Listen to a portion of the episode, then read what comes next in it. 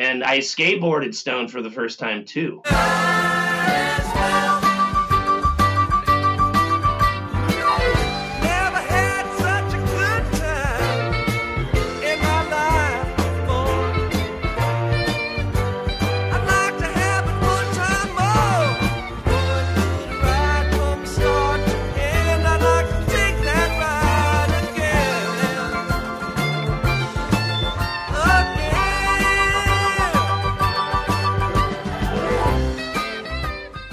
Welcome to Dead Tour Tales. As we approach the final tour for Dead and Company, summer 2023, we wanted to document the experiences of fellow Deadheads and Tourheads we've met along the way, including some of the legendary figures who've played a larger part in keeping the wheel of the Grateful Dead experience and culture rolling. We've met some pretty cool friends and characters along the way, and we felt this was a good opportunity to sit down, shoot the shit, and share with you some tales, both adventuresome and sometimes tragic, and usually psychedelic. Buckle up, kids. It's Dead Tour Tales time. Hey, everybody, welcome to Dead Tour Tales. Thanks for tuning in. We're glad you're here. Uh, we got a great episode for you today, uh, per usual. I think today's episode by far is one of my favorite ones that we've done. Uh, we have our friend Nordy in the studio with us, and uh, I just want to say a couple things about Nordy. Nor- Nordy is one of those dudes. Um, I feel like we were friends before we ever met you know uh, i feel like i had been seeing this dude for for years uh, somewhere somehow. It was like one of those you know uh, like cosmic friendships um, if you can dig what i'm what i'm saying.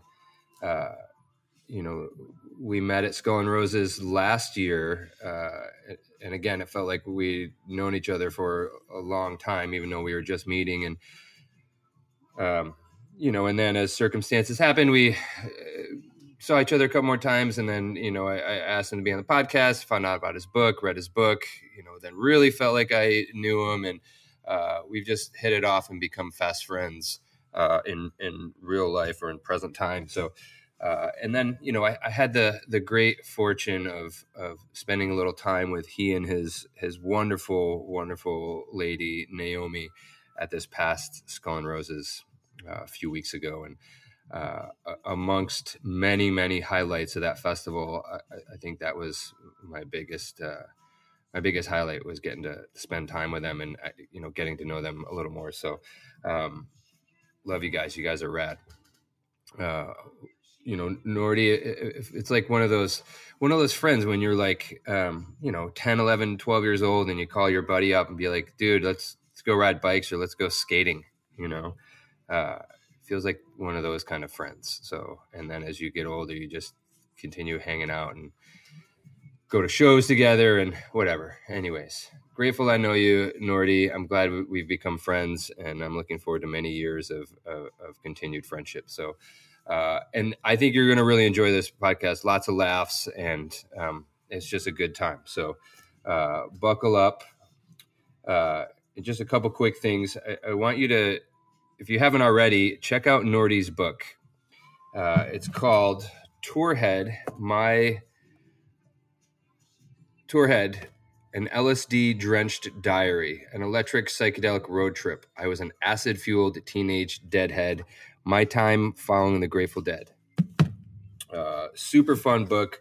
Read it in like a couple days. Couldn't put it down. Uh, and then also, he's got a rad YouTube channel that you should check out. It's just at Tourhead. So check him out there.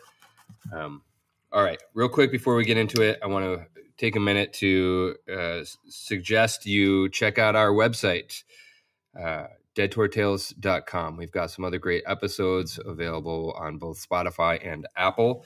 Uh, some great guests with some really fun stories. Uh, check them out. Download, you know, listen, subscribe maybe write us a nice email. Um, check out our Patreon while you're at it, if you could. We've got some great subscription options for some very reasonable prices. Help put some money in our bank accounts to keep us going, keep this podcast free.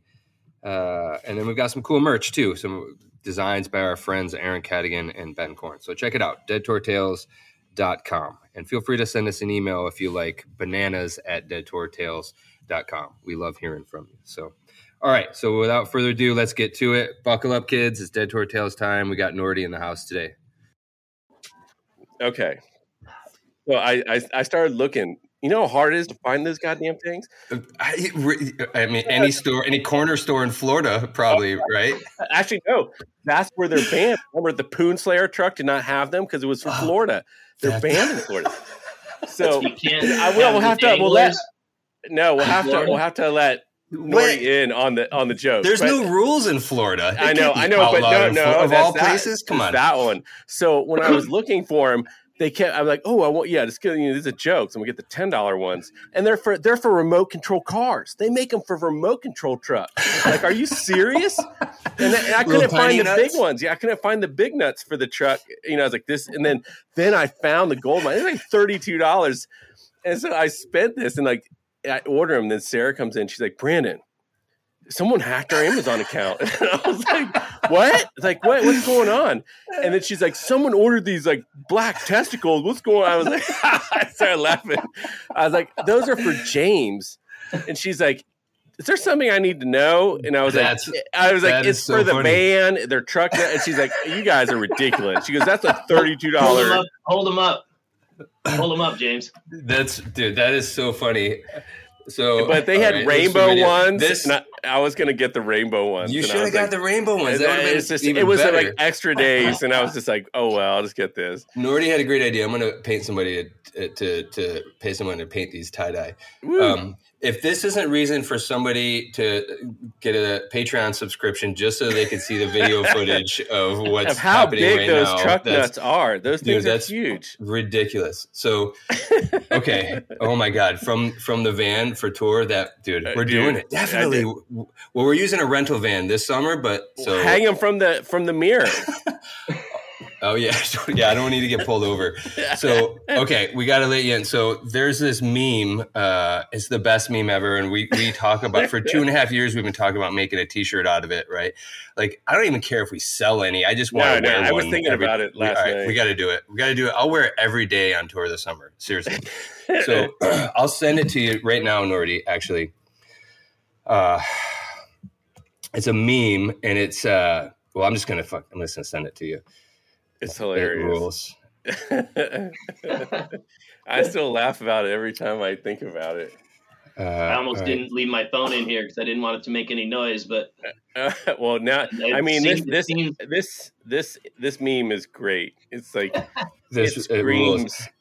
It's got its. So I have most of my. I have a lot of saved folders in my photos because I have to keep things organized, and I've got tons of This one has its own folder. labeled and themed, you know, folders for photos for grouping, especially for like posting stuff for the store. And this one has its own dedicated folder. It's that it's that epic. We, we're gonna have to put this on the on the website, Brandon.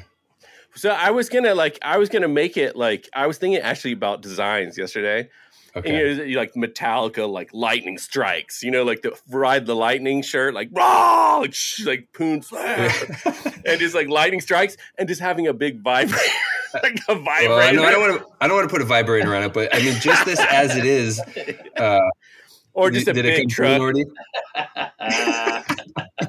So, I, I mean, I love my widespread panic fans, but I mean, this dude, this is the king of widespread fans, right? All right, Yeah. so the the meme uh, for those that can't see what's happening on our phones, uh, it's a big truck all jacked up and big wheels and has an American redneck truck. super Yeah. redneck truck, American like tattered American flag tailgate.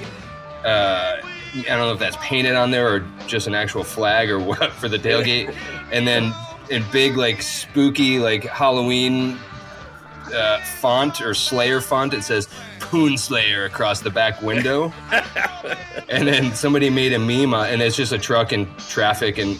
Uh, somebody wrote on the meme, "Damn, dude, save some cousins for the rest of us." so Brandon and I have been joking about this meme for years, and uh, he jokes and calls me Poon Slayer, and the wives don't think it's as funny as we do. Yeah.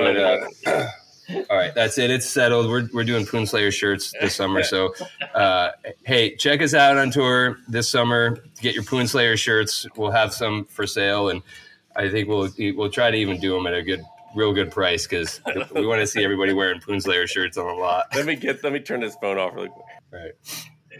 Oh my god. You gotta get you gotta get Weir to wear one. Oh my! Could you imagine? I, I I would die right there because there'd be no reason to go on living anymore. Like if, if Bob Weir wore a Poonslayer shirt, oh my god, that'd be so perfect. Like that would no, nothing in life is going to get any better than that moment right there. Right. So, um, what was I going to say?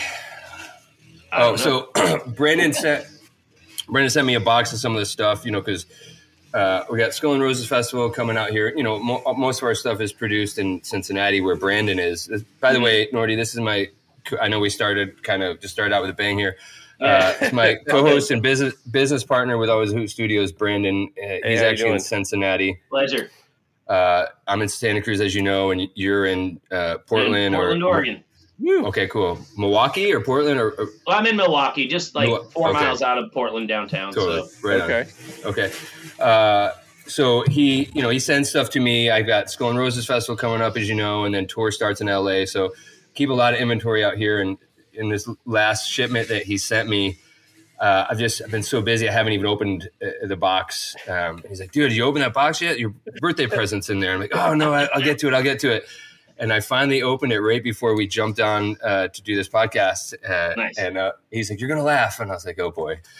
So I didn't even have to open the package. I just felt it and I knew what it was.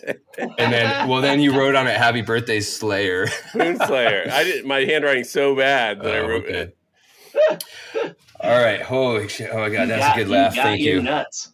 Yeah. Oh yeah, so so they're truck nuts. Uh, we I don't think we ever said what they were, but they're you know truck nuts. Um, Is that how the you order them? You, you you Google truck nuts? You can just go to Amazon, but you got to be careful because you think you're getting the bargain, and it says RC. So they make them for remote control Radio- radio cars. control. Oh, like, it's All right. Big insane. ones. There's That's a so dedicated crowd. Uh, okay, uh, Nordy, what's up, man? Welcome. Thanks for thanks for being here. I'm glad that we're uh, we're able to make this happen today. I know we tried one one time before, and uh, internet connections are weird, and we weren't able to make it happen. But here we are. I'm stoked. Welcome to Dead Tour Tales. Dude, thanks for having me, guys. Uh, I'm really stoked. It's it's it's been interesting because you know you and I met at Ventura because I was so stoked on one of your shirts. Obviously, I'm a huge skateboarder my whole life, and uh, your Terrapin Thrasher shirt was all time. I think I saw somebody walking wearing one, and I'm like, "Where did you get that?" And Naomi and I were like, "Girl, "Right to your booth." awesome. I know it's perfect, perfect for you. Um, and, and I think when I when I saw you, I was like, I've seen this guy before. You know, I, maybe I've seen you at Bay Area shows over the past I don't know Or some years or maybe something. in or Portland when you lived maybe here. maybe in Portland. Yeah, that's you a possibility Portland's too. like this big still. So. Yeah. Yep. I want to tell a quick. Port- this much. yeah. well, no, I'm not going to tell that story. Never mind. Uh, okay, so r- real quick. Anyway, when, when we met, I felt like I felt like we were long lost friends uh, that Indeed. hadn't you know met each other yet. So I, I, Yeah. I'm really I've been looking forward to this episode, and and then just like synchronicity, right, of how things ha- ha- have come about. Uh, I had no idea that you had written a book. Um, you know, I didn't know much of your story. You just energetically, you just seemed like somebody that I, you know, knew, and you seemed like same kind of person, right? Which was cool. So, uh, and then we started chatting because I ran into you at the Warfield. It was the f- Phil at the Warfield, right? Yep. Yep. In Uh, December, which- I was stoked to see you. I was like, "Yeah, you you reached Yeah. over. You're like, hey." yep. Uh, I was actually sitting a little further down, but took a little break and walked up with my friend Salem, and we went up to say hey to some some people, and Oh, you happened to be right the there. tattoo artist. Yeah. Yep. Oh, dude, he used to live here. He knows. I I can't believe that I don't know Salem because we have so many friends, and I thought that I knew him back in the day before he moved away, but apparently we haven't. But I've sent him like stickers and old skateboard stickers and all kinds of shit. I wish I Yeah, would he- have known that that was him you were with. Oh, that's so funny. Well, you, you guys will meet at some point, I'm sure. He, he's a good friend of mine, and we did an episode with him, so we'll release that at some point. And Oh, he's done a bunch of he's done a bunch of tattoo work on me, and Salem and I have become pretty close. So I want a Yeah. piece from him. yeah, dude, he he's he does For good sure. work for sure. Absolutely, yeah, you got to make that happen. Yeah. Um, So, oh yeah, so we ran it. Those Phil shows were fucking hot. Uh, Yeah. I'm still talking about that Rocksteady, that Aretha Franklin cover that they It did. was so good. Dude, oh my god! I, I I'll still say it for my money. Phil is where it's at. Yeah, Seriously. Phil's amazing. Phil is- I agree. Yeah, yeah, He still Bobby plays Wolf fast. yeah. Up You know, tempo. he's, he's on smiling. He's happy. Yeah, yeah. Uh, and he plays with down. a good mix of people, and he's you know getting creative at his age, just like Bobby is. You know, and the addition of some horns and the female Mm-hmm. backup singers, and sometimes taking lead. God, is he's just yeah. I, I can't Well- get enough. So. one of the interesting things that a lot of people don't um, take with them or capture in their ears is all the horns that are actually on the studio albums. Like almost every studio album has horns in the background, you know, like Wake of the Flood, point. you Yeah. know, and they didn't apply the horns live ever unless they had, you know, like Clarence Clemons playing with them or something. You know, they never had that horn section. So now that they're incorporating it, it's really like bringing almost a lost dynamic back to some of the songs, you know, Yeah. which I think is really cool because I like horns. I love hearing that. I love strings, you know. Yeah. Me too, and especially with what the Wolf Brothers with the Wolf Pack are doing right now. That that's Mhm. one of my favorite things going. Also, um, Yeah, I think I saw I saw Bobby four times last year, and three of them were with the whole Wolf Pack thing. And then the other time was up at uh, Hoodoo Ski Resort, out by Bay. oh Bend, wow, yeah, yeah, up at yep. 6,800 feet outside in the summertime. It was it was killer, and it was just the trio. It was just the three of them. So Oh, it was just Jay, Bobby, and Don. So you know, I, I saw them, just the three of them. I think it was back in 2000. It was right before I moved from Long Beach up to. Sorry if you can hear the the uh, thing Oh. outside. They're doing some garden, some yard work outside. Uh, I saw the three of them. It was right before I moved from Long Beach up to Santa Cruz, and they played the Beach Life Festival in Redondo Beach, and it was the first one. And ah, Bobby and Wolf Brothers headlined Friday night, uh, and it was just the three, and you know it was still very new for them. And I- love Bobby, but I I, I wasn't a fan. I was like, all right, I'm not into this at all. Um, hey, Too much mean, you open- know, yeah, too much open Um, space. It just was kind of didn't seem to connect or go anywhere for me. It was also Yeah. outside, and I don't know. It just it didn't do it for me, and I was a little. I almost felt guilty for not liking it. You know what I mean? It's like, you know, I I'm like- mean, I've had scenes in in the dead situation where I'm like, I'm not feeling this, man. What do they do? Yeah. yeah, it's just honest, Yeah. right? They they can't hit every night, but so I was really glad to see them again uh, a couple years later, and, and it was a couple summers ago when they played the Greek Theater in Berkeley, Mm. and that was with the the Wolfpack, so full string Nice. string section and Chimenti on keys and Yeah. Barry Sless on on uh, pedal steel and Turn Barry up. oh yeah, no, always. Turn Barry up. always. Um, so that was amazing, and, and and then you know Bobby's birthday shows at the Warfield that was uh, incredible too. Did you make it for those? No, no, I didn't. Um, I basically I just saw the three, um, two Hult and one Seattle. Okay. So two Eugene, one Seattle. Um, that three night run they did, and that's all I could manage to get to. But that that three day run was super fun. And the Hult Center in Eugene, you just it's like this huge, beautiful open lobby, and you can walk in and out, and they don't check your ticket until you're walking like into the theater itself. So you can Wow. walk outside, go back to your car, you know, like oh, that's great. Free do whatever you want, and then come back into this beautiful, like glass and wood, like just it's so nice there. Wow, awesome. So nice. And then the Paramount in Seattle is one of those classic old school theaters like the Warfield is, where it's been there for a hundred years and Mhm. it's all ornate and decorated, decorated and just beautiful. Fantastic shows too. I've never seen a show in Eugene. Um, I, I haven't spent a lot of time there since I've been there once or twice. But actually, Brandon and I were there uh, some years ago. We don't have to tell that story. No, but uh, um, uh, yeah, I haven't been there much since uh, I lived there for a short time in '95, um, and then Seattle. I've only seen shows at like what is it, the Showbox and the uh, Mhm. Neumos and Yeah. you know, so I like Showbox. yeah. I've seen a bunch of shows there over the years. Like The a bunch of Crocodile- different things. Crocodile was it Crocodile Cafe? That is that still Yeah. around? Or that's not. Is it I- still I around? Think it, I think it went. I think they closed. okay, I, thought I, know. Showbox is still there. Um, I know Blue Moon is still there. Mhm. Um, but I, I I think the Croc closed actually. So Okay. I love Seattle, man. I want to take another trip up there. I need Uh, another north northwest trip. Uh, someone else, soon. um, who another friend of mine in my book, Farrell Farrell. Um, yeah. Yep. Uh, he lives outside of uh, Gig Harbor. oh um, sure. Yeah. up in Washington, and he goes to all the local shows up there with his wife and stuff. So if you guys are up there, let me know when you're coming up because I'll come up Okay. and visit you guys and introduce y'all. Nice. And Yeah, we'll that would be cool. and have some fun. Okay. For I think. I was telling you great guy. yesterday. He owns Grateful Goat Farms. They make goat Yeah. soap. Okay. Make Oh, soap. That's right. I read that in your book, which I want to take a quick second and uh, I, I want to read a little something about about your book, if that's okay. I want to plug Oh. your book because Please. Thank you. We both we both read it and enjoyed it, and it was rad, and it was like it. It totally took me back, and, and even though I wasn't there at that time, it was like, okay, this is the Grateful Dead experience that I remember, Yes. and it was like fondly reminiscing through your stories and your experiences. Uh, it like took me back to my own. You know what I mean? Yeah. So yeah, it was Thank really you. cool. Yeah, thank you. Um, so okay, so Nordy Nordy wrote a book called Tourhead. I was an acid fueled teenage dead fiend.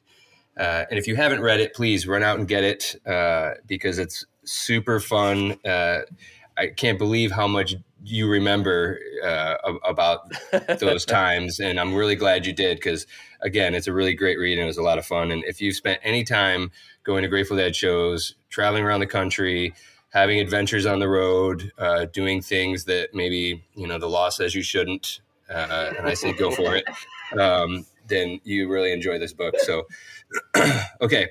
About Tourhead. Tourhead details 40 years of crazy road stories spanning my teen to adult life, traveling to experience the Grateful Dead, Jerry Garcia Band, and now Dead and Company. Tourhead chronicles the road trips, acid trips, and mind flips, and all the ensuing hijinks that went down inside, outside, and in between those hundreds of concerts I attended. From being pulled over on acid in Utah to selling the standard veggie sandwiches to smuggling weed to dancing in Madison Square Garden, the stories, much like the music, never stopped. So I'm telling them to you now while the most precious memories are still intact. Join myself and my friends on our journey of awakening experienced on the road, living it up across America, following the legendary tripping Earth ship known as the Grateful Dead. In a sense, we all became all individual. We all became an individual part of the Grateful Dead shows and a collective part of the parking lot scene that evolved into Shakedown Street. Tourhead rolls down a window to the ways of the road and the extreme lengths Tourheads will go, sometimes running literally on fumes, all for that miracle ticket to enjoy one more Grateful Dead gig a humorous yet unflinching look at a life spent in pursuit of a musical dream, told from the perspective of someone who is not a musician in a traveling band, just a rabid fan, so obsessed that darkness would set would set in even if a few shows were missed.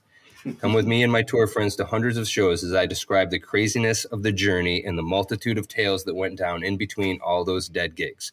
Cosmic adventure after cosmic adventure happening constantly throughout with no downtime to rest. So if that doesn't pique your interest, I, I don't know. I, I don't know why we're friends or why you're listening. But anyway, go out and get Nordy's book. Uh, we'll put links on, on our website uh, where you Cool. can purchase it and where you can check it out and uh, how you can say what's up to Nordy. All right. Rad. I So- appreciate that, man. Thank you guys very much. That, it's interesting to hear someone else read that, you know? I bet. I bet. Reading words that came out of your your brain. yeah, Right? yeah, yeah. I haven't heard anybody read anything back of my stuff, you know? And How, how how was it hearing that? Was it it's cool, man. I mean, interesting? Yeah. yeah, I mean, I I tried to write that stuff in the book so that they gave you enough information to to to you know to want you to come in, but it also I really want to open up everybody else's memories too. You know, like like and what you said about it, opening your memories up and bringing you back to places that you had been. That was a really big um, strong point for me in my head to get out. You know, I really wanted the book to bring people back to bring you back to tour, or if you had never been on tour, let you kind of experience it. You know, in a in a more of a tour head way, because there's been a billion books out there that have been written about the dead and this and that, and you know, and that and I that's amazing. I've only found one other book, and I read it just recently after I finished my book by this guy Peter Conners called "Growing Up Dead," and um, it was out of print. I couldn't find it for a long time or for a while, and then I finally got it. Um, it took me a couple months to figure it out, but that's the only other one I saw that really broke down, um, you know, what it's like to run around and and experience life following the dead, you know, and there's other people who've seen, you know, 700, 800, 900 shows, you know, I saw a little over 300 and there's other people who could write more intense, more graphic, more crazy stories because there were more adventurous or more bold people who would take more chances than I took. You know, I took a lot of chances. I'm lucky yeah.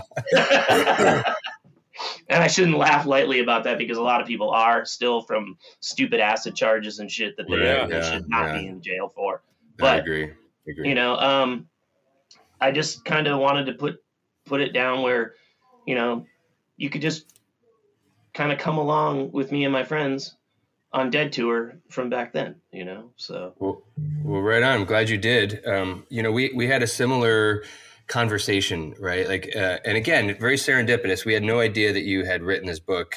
Uh, you know, which we found out w- when you and I started talking. I ran into you at the Warfield, and Yeah. then we started emailing back and forth. And I was like, "Hey, uh, I think you'd be great." I recently started this podcast. I think you'd be a great guest. Are you interested? And you're like, no shit. Hey, did you know I wrote a book? So it was just totally the way it came about, right? So but we had a similar conversation. You know, somebody, somebody, our producer and good friend of uh, Brandon and mine, uh, is that Kevin? suggested. Yes. Yeah. Yep. Hi, Suggested. Kevin. Thank you. Right suggested. I think last summer, uh, right before tour, like, hey. You should start a podcast, dude. Like, because he he does a bunch of podcasts. He hosts a couple. He produces a bunch, and he's like, I, I think that would be good it'd be good content. It'd be interesting people. There's a market there. There's people that want to hear that, you know, especially the popularity of this band Mhm. right now.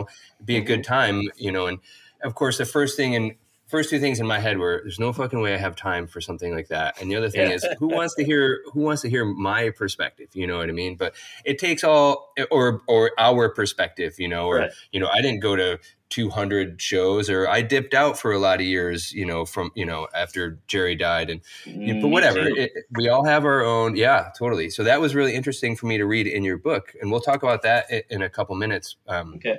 Kind of like we touched on yesterday, you know. But Mhm. uh, that was.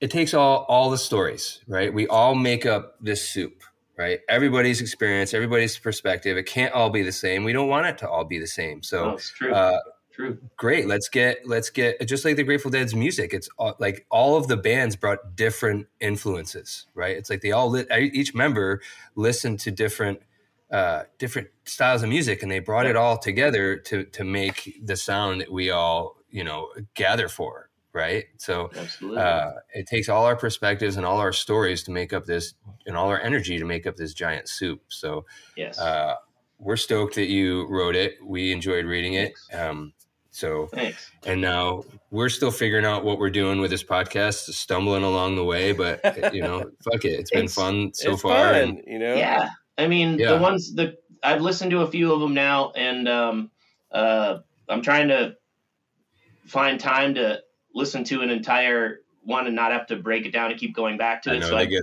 there's. I got to listen to two two and a half of them so far. So I'm stoked.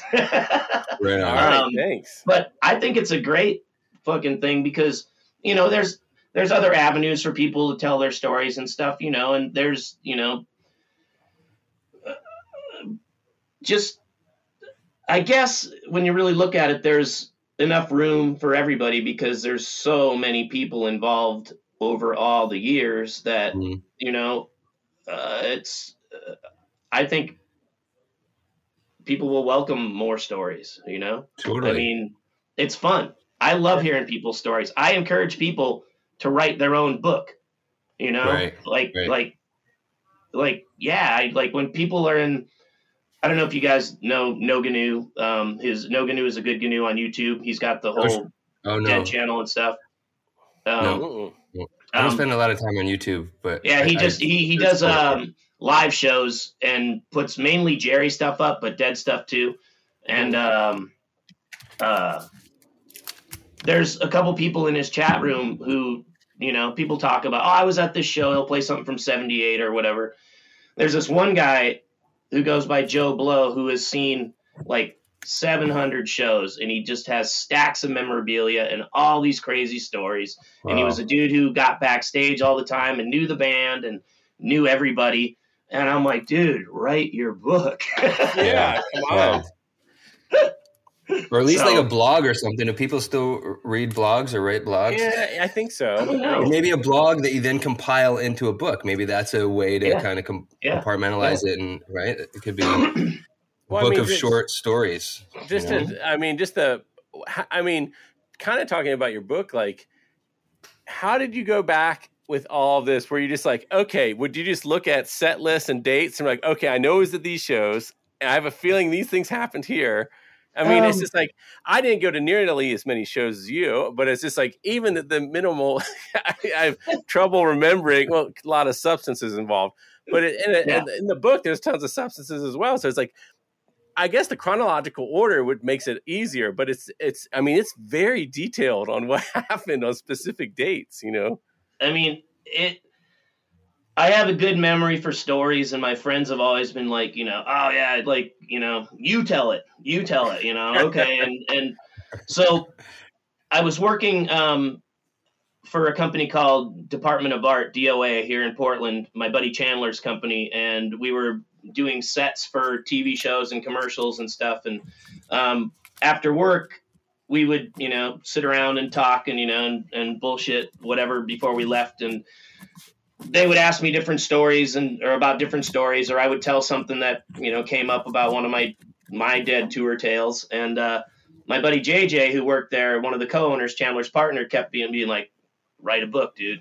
Put this stuff down. Write a book. So i started just taking notes and writing little little excerpts, you know, and I was just going to submit some stories, you know, and like, um, um, but it just started coming together and coming together and coming together, and then suddenly I had, you know, you know, a hundred thousand words, you know. wow, I was wow, like, wow. oh, and so it just it it did it was difficult to put everything into perspective, but the fact that we do have the chronological order of all the from all the tapes and from Yeah. all the history really helped. And then Yeah, I interviewed my friends for like like extensively, some of them for hours, and then I would go back and and transcribe that and take the parts out that I wanted and you know and and like I also made sure that everything was a hundred percent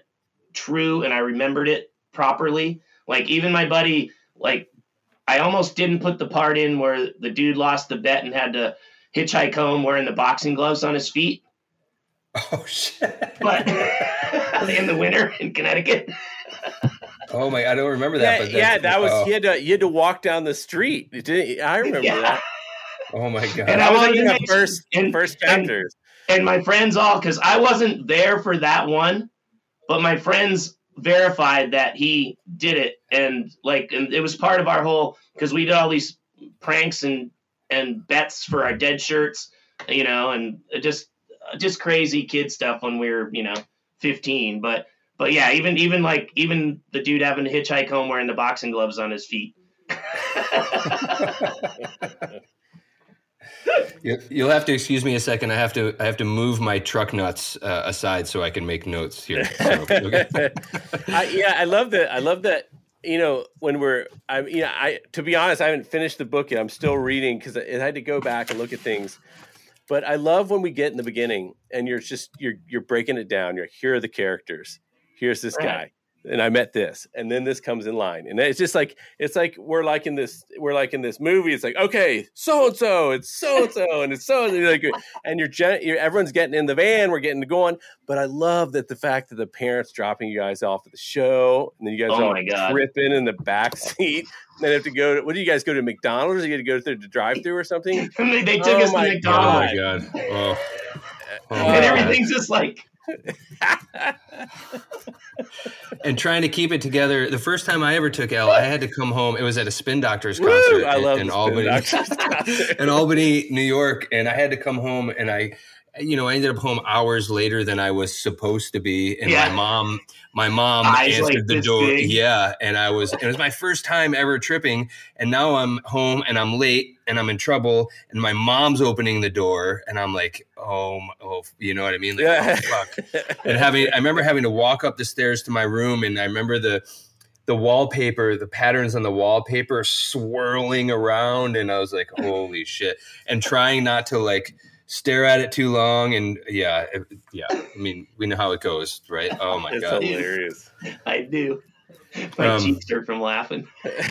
So I, I I love too that you uh your experience was in the 80s, right? Like your Yeah. touring experience was in the 80s, uh, Yeah. which I didn't start till 91. Mhm. Uh I started in '81 was my first show. 81. Wow. I was into Um, them from '78 on till after I turned right around 13. Like I, I smoked weed, and I saw the Dead on Saturday Night Live, both on the same day. Oh and- wow. And so the first time I was really stoned was the first time I really saw the Grateful Dead. And they were on Saturday Night Live, and I thought they were going to come out and be like, you know, like Kiss or Aerosmith or, you know, Sabbath or whatever, you know. And Yeah. They just came out and stood there and didn't do shit. I was like, but it was still rad. I was like, oh yeah. And then the audience, I remember hearing the Saturday Night Live audience freaking out when they finished their song. Like, ah! and I'm like, wow, these fans are nuts for these guys. What did, what did did they they played Saturday Night Live a couple times, didn't they? Or is it Two just times, Like, um, yeah. 78 and 80, I think. Was it was it 78 or 80 when Belushi came out and did uh, U, US Blues with him or Uh, I think that might have been 80. No, no, no. Okay. That had to have been 78. Because, wait, maybe. When did Belushi die? 83? I think early so. 80s is, is best Yeah, yeah, yeah. bet- my best guess at that but So, yeah, I, I, I don't remember seeing that first one. If Belushi was on, I don't believe he was on that one. I don't think he came out and sang with him on that. Um, But yeah, that, so that was I- that was my my first really seeing them, and then it wasn't while like you I were while you were stoned for the first time Yes, yes, Right, right yes. And I skateboarded stoned for the first time too. first day. time you ever skateboarded you were stoned No, no, no, no. I was skate. I skated down to my buddy's house. We were in Virginia on a vacation, okay and my old neighbor got me stoned. He was a little older than me, and I skated back and was like tripping on how much fun I was having smoked after I smoked weed skating back. I remember, that's in your book actually I remember yeah like- wow Carving the hills, yeah. and that then I just happened to. I wasn't like I went to. I want to watch the Grateful Dead on Saturday Night Yeah. Live. I just turned on the TV because our parents were upstairs, you know, doing parent things and reminiscing or whatever. And I just started watching Saturday Night Live, and fucking there they were. So that was my first introduction to them. And then my friend George, who's featured heavily in the book, um, uh, he went off to boarding school and came back with a bunch of dead records and some other shit like Zappa too. And uh, that was kind of like I was like, oh, I had heard these guys before. Now I can listen to them a little bit more. And interestingly enough, Pigpen is what got me first. wow no shit I was like, wow, like, like this guy's voice is gnarly, and he sings about edgy shit. You know, he's like, Right, he's got right. these underlying innuendos in all of his songs. You know, and and he just belts it out like like Bear's Choice. You know, like like that kind of shit just hooked me even before Jerry. You know, like like Right, those lots of Pigpen, I was Like wow. I was Um, stoked that somebody could sing like that in a rock band. You know, like it was impressive to me. I, I'm sure you're not alone in, in that. I bet there's a lot of people that that was their first like gra- grab them. Uh, Yeah. You know, was was Pigpen. I mean, it, especially in those early years, he was the front man. You know, he, Yeah, he was definitely. the he was the rave up guy, and you know, he was the one. Well, that's how that's Bobby band. and Jerry learned how to sing and be stage performers, and you know, uh, project themselves, if you will, from Pigpen. You know, Right, right, like, what do you think? yeah. What do you think if he hadn't passed? What do you think he would have done? Do you think the dead would have asked him to leave because they were changing so dramatically? Do you think he would have just kept his, his small role because his role had been not Diminished. necessarily reduced, but you know, Well, it, his health, I think, played a big part in that, Well, and it yeah. was at Yeah, the yeah. same time that their sound was kind of changing, especially when Keith and Donna came in, because now there's a little bit different style on the keys, yeah, and um, yeah, they were just already coming into a new era in the early '70s, right? Especially after Mm-hmm. 70, uh, 70 and 71 with you know, American Beauty and Workingman's Dead. Yeah. Their style already started evolving with even the kind of songs that they were were writing. So yeah, completely. um, I'm, well, I mean, even in the late '60s, uh, Pig wasn't so much the psychedelic guy; he was the No, blues Never. guy. he, you know, he so hated acid. yeah, He's like no uh, way. He'd, drink. he'd hold it, cover his beer. to make sure nobody would dose him. Yeah. You know, I think I do think about that sometimes. Uh, it's funny you brought that up. Like, what would the band have been like if Pigpen were to have, you know, lived a few more Yeah. years, another decade? I can't Fascinating imagine. question. It is. It is. I can't imagine because they're in that decade. Their sound changed so much. Yeah. You know, they went in such a different direction, and I can't imagine that they would have asked him to leave the band. Uh, I mean, I honestly think that you know he may have he may have left and then probably joined Motorhead with Lemmy. all right, I'm down with that. I I'd like to picture that. Yeah. Well, some Was he still keyboards, in- you know, some keyboards with, you know, like busting He out was- the piano. he was still in Hawkwind, or uh, Lemmy was still in Hawkwind then, right? Yeah. Was that Yeah. early '70s? He was in Hawkwind. Yeah, yeah. He was in Hawkwind till '76. 76. Okay. Wow, that would that would be man. I was gonna. I did a video that on, my YouTube channel where I uh where I like compared what Lemmy and what Pigpen looked like in the early '70s and put pictures of them together, and they both have black vests on, and they're all like pins and buttons, and they all look super gnarly. That's, that's awesome. I'm like, are you guys friends? They sh- if not, they should have been right. Although I don't know if I don't know if uh, Lemmy would have been too into the Grateful Dead. No, no, no. No, no. But Yeah. but I also know that Lemmy liked a lot of the stuff that did influence the Dead. You know, like Gene Yeah. Vincent and you know '50s. You know, like like 50s So, early I, rockabilly I could stuff. see their I could see their you know their early influences definitely meshing. You know, not Sure. not the later music that they separately made, but you know, Right, like early right. influences. I think for sure. So a lot of those early blues artists and stuff. Yeah.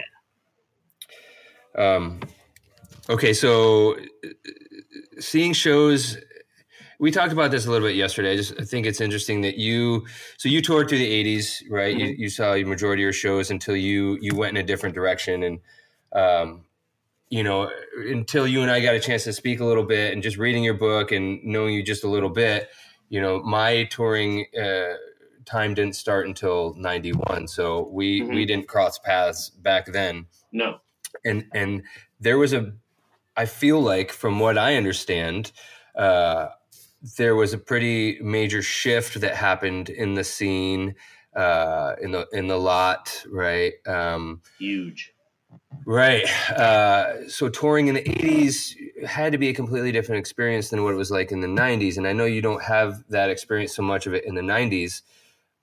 But, you know, my experience in, in the, the, the time that Brandon was able to be around, it was like, I, it was like immediately, I don't have any experience of the 80s, right? And that seemed to mm. be from what I would hear other people talk about and whatever. It seemed to be, I don't want to say the golden years, but just a different time, right? And it was like that's what people more people were getting attracted to that, and this is rad. And I thought that even myself mm. when I first started going to shows in '91, before I saw the darkness behind it, Yeah. that was pretty prevalent and almost, I would say, even took over. Right. Yeah, Uh, for sure. so maybe maybe I like to think that that was part of the leftover vibe that I was attracted to. That was probably more prevalent in the '80s. I guess is what I'm trying to say. You know, And- tour got so big after 86, roughly 87, um, that it started attracting an element of people that weren't there to see the dead. hmm They were there to hang out in the parking lot, get stuff from the scene, you know, you know, cheap drugs, cheap, you know, place to hang out, you know, um, great way to hide from the law, Yeah. you know, because you just you just absorb yourself into this parking lot with seventy thousand people, and when that whole scene goes to the next place, you just go with it. So there were a lot of people who weren't going into the shows, didn't give a fuck about going into the shows, just wanted to hang out. People started getting their cars and their vehicles broken into in the parking lot by people who were there not going into the shows, like dealers, vendors, merchant Mhm. people, or merchandise people were getting targeted. Like they'd watch them put their stuff away when they'd go into the show and they'd come out and their cars would be broken into. Yeah. You know, it, it really had gotten to the point where, you know, it, it you'd walk through the parking lot and you'd kind of avoid little pockets because you knew it wasn't a pocket full of true heads. It was a pocket full of people who were just there representing themselves as heads, but not in the scene. Pr- preying on preying on the yeah, scene. preying on the Yeah. whole situation. You know, and and after I left, I I left tour because um, I had the opportunity to go into to my snowboard career started to take off, and I didn't Mhm. even think it ever would. I didn't ever intend to go that route, but my skateboarding took me into snowboarding, and it was the early years, and suddenly I had sponsors, and I was you know making some money and doing things, and you know working at a snowboard camp on Mount Hood, and so Awesome. that that took me away from tour but at the same time i was almost kind of ready to separate myself from tour because it had changed so much so to to address what you were saying it really it really changed the the the landscape Yeah. of the parking lot not so much in the show because once you were in the show the show was still the same you know but the parking lot and i want to say like 25% of the vibe 30% of the vibe of the whole parking lot was that towards that point was kind of that harsher element of tour you know That, that's a pretty that's a pretty uh, significant percentage. I mean, it maybe it was a little less than that. Some people may not agree with that that amount of percentage, but I mean, you know, like 87, 88, you go to Irvine, like or places where you could see Ventura, where you could see Mhm. back out into the parking lot from the grandstands or whatever. There would be tons of people out there who didn't even give a shit about wanting to get into the show. You know, Wow. then like people never never flying a finger, Mhm. not looking for a miracle, just Mhm. living in the scene for the scene, not for the dead. You know, right. and the scene is my favorite thing. You know, I love it, but I also embrace the scene and have a good time with people yourself. You know, Mhm. like that's how we met. You know, and Yeah. in the scene. You know, and that's what I love. But that had changed a lot, and it turned a lot of people off because it just made it uncomfortable because you didn't know who was going to come up and like hit you up or something. Hey, kind brother. Hey, kind brother. Hey, kind brother. Yeah. when when they weren't really hitting you up and they were not your kind brother. It's that's a that's really fascinating to me, you know, because again, I, I only came in when that was that's all I knew, so I didn't know, you know, I didn't have any experience with a different uh, reality in that. Yeah. You know, it, it it was the percentage was probably that high or higher by the time I was around, and then probably significantly higher in Yeah. you know 94, 95. and um, you know, it, it wasn't uncommon, especially in certain places, to get robbed in the lot, you know, to get Mhm. jacked by neighborhood people, you know, that happened to me at least twice, you know, and Yeah. I was a young kid, uh, and yeah, it- there there was a lot of unsavory element in in the lot, um, from nitrous mafia to Yeah. you know, like you said, runaways, and but that was. I, I don't want I don't want to misconstrue this, but part of what was great about the Grateful Dead scene is great about the Grateful Dead scene is how inclusive it is. You know, Yeah. True. Uh, so true. and and I can't say it's a safe place for everybody because it's not because shady shit goes down. Oh yeah. Maybe less so nowadays. I don't see so much of it nowadays, but back then, yeah, there was a real dark element, and Mhm. the hard drugs were a major part of that. Right, lots of heroin, lots of cocaine, crack, meth. Uh, I mean, that's just just bad news, and it, it, it, it's going to bring bad energy and bad news everywhere it is. And I deliberately left a lot of, and we touched on this yesterday when we were speaking, but I deliberately left a lot of uh, drug elements out, even though I clearly speak about a lot of them in my book. I left the a lot of like, I left a lot of cocaine out. I left a lot of Mhm. ecstasy out. I left Mhm. a lot of everyone starting to uh, go past those drugs and start moving into Xanax and heroin Mhm. and Mhm. you know and you know sadly there's a couple people in my book who never recovered and you know a couple of them are dead yeah, some of them are still Yeah. around but they're they're you know they're a shell of themselves and they're basically still on an addicted path but now it's just they're old so now it's you know basically government subsidized you Yeah. know they get they get their their prescription or whatever and you know but there's also people who have completely triumphed and Totally. went completely back up on an amazing trajectory and have, have done great things with their lives after having huge substance abuse problems. My yeah. friend Clark Caswell is an example. He runs his own um, uh, rehab detox, like like therapy, like, and he's helped so many people. And he was the worst. Mhm. That's the guy I call the cocaine hurricane in my book. That's Oh the best man, nickname. The Along came nickname. Clark Caswell like a mean, cocaine we- hurricane. we are. I mean, we are like hurricanes. You know, this is like, Yeah. And, it, and like my experience. You know, I'm younger than all both of you guys. You know, I'm 46. I hit the lot in 93, 94, 95, and I was involved in a lot of the the dealing and a lot of the other Yeah. stuff. And I was introduced to the dead in 90, 1990, 91. My friend's stepfather had a room dedicated to the dead. And we used to Nice. steal nuggets from him. We didn't know. it. We just thought Yeah. we were smoking good. We'd steal from him. He gets so mad. but um, it's just, I remember the element totally like, it was eerie. It was like, watch your back. We're trying to get this 10 pack. We're trying to get these mm-hmm. vials, whatever. So and so's on this, got kit, to, you know, all this shady shit's going down.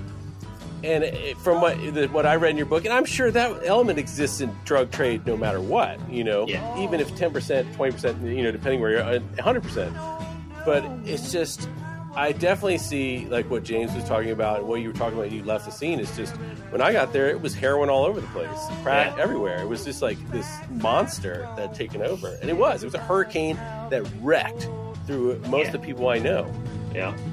It You was know, it was a, a lot of the harder drugs like heroin, for example.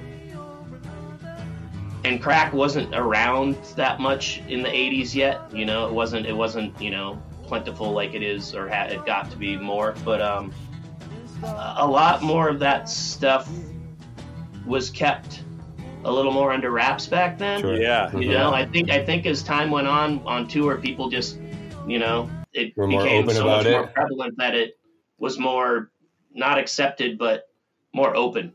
yeah. You know, like it was clearer that people were heading down those paths or doing those things than it was to me when I was on tour in the '80s. You know, yeah. but Right. but don't get me wrong, people would drop like this guy Kurt, rest in peace, was the biggest fucking head I knew. Um, and he OD'd in Chief Hosa campground at Red Rocks in '87, right in the middle of fucking tour, right? You know, like and Wow. and he was the dude you would see. It wasn't a dead show if you didn't see Kurt. Hmm. He was at every fucking show ever. And suddenly he wasn't. I wrote a little story about um, when the uh, when the uh, headlight on the northbound train went out.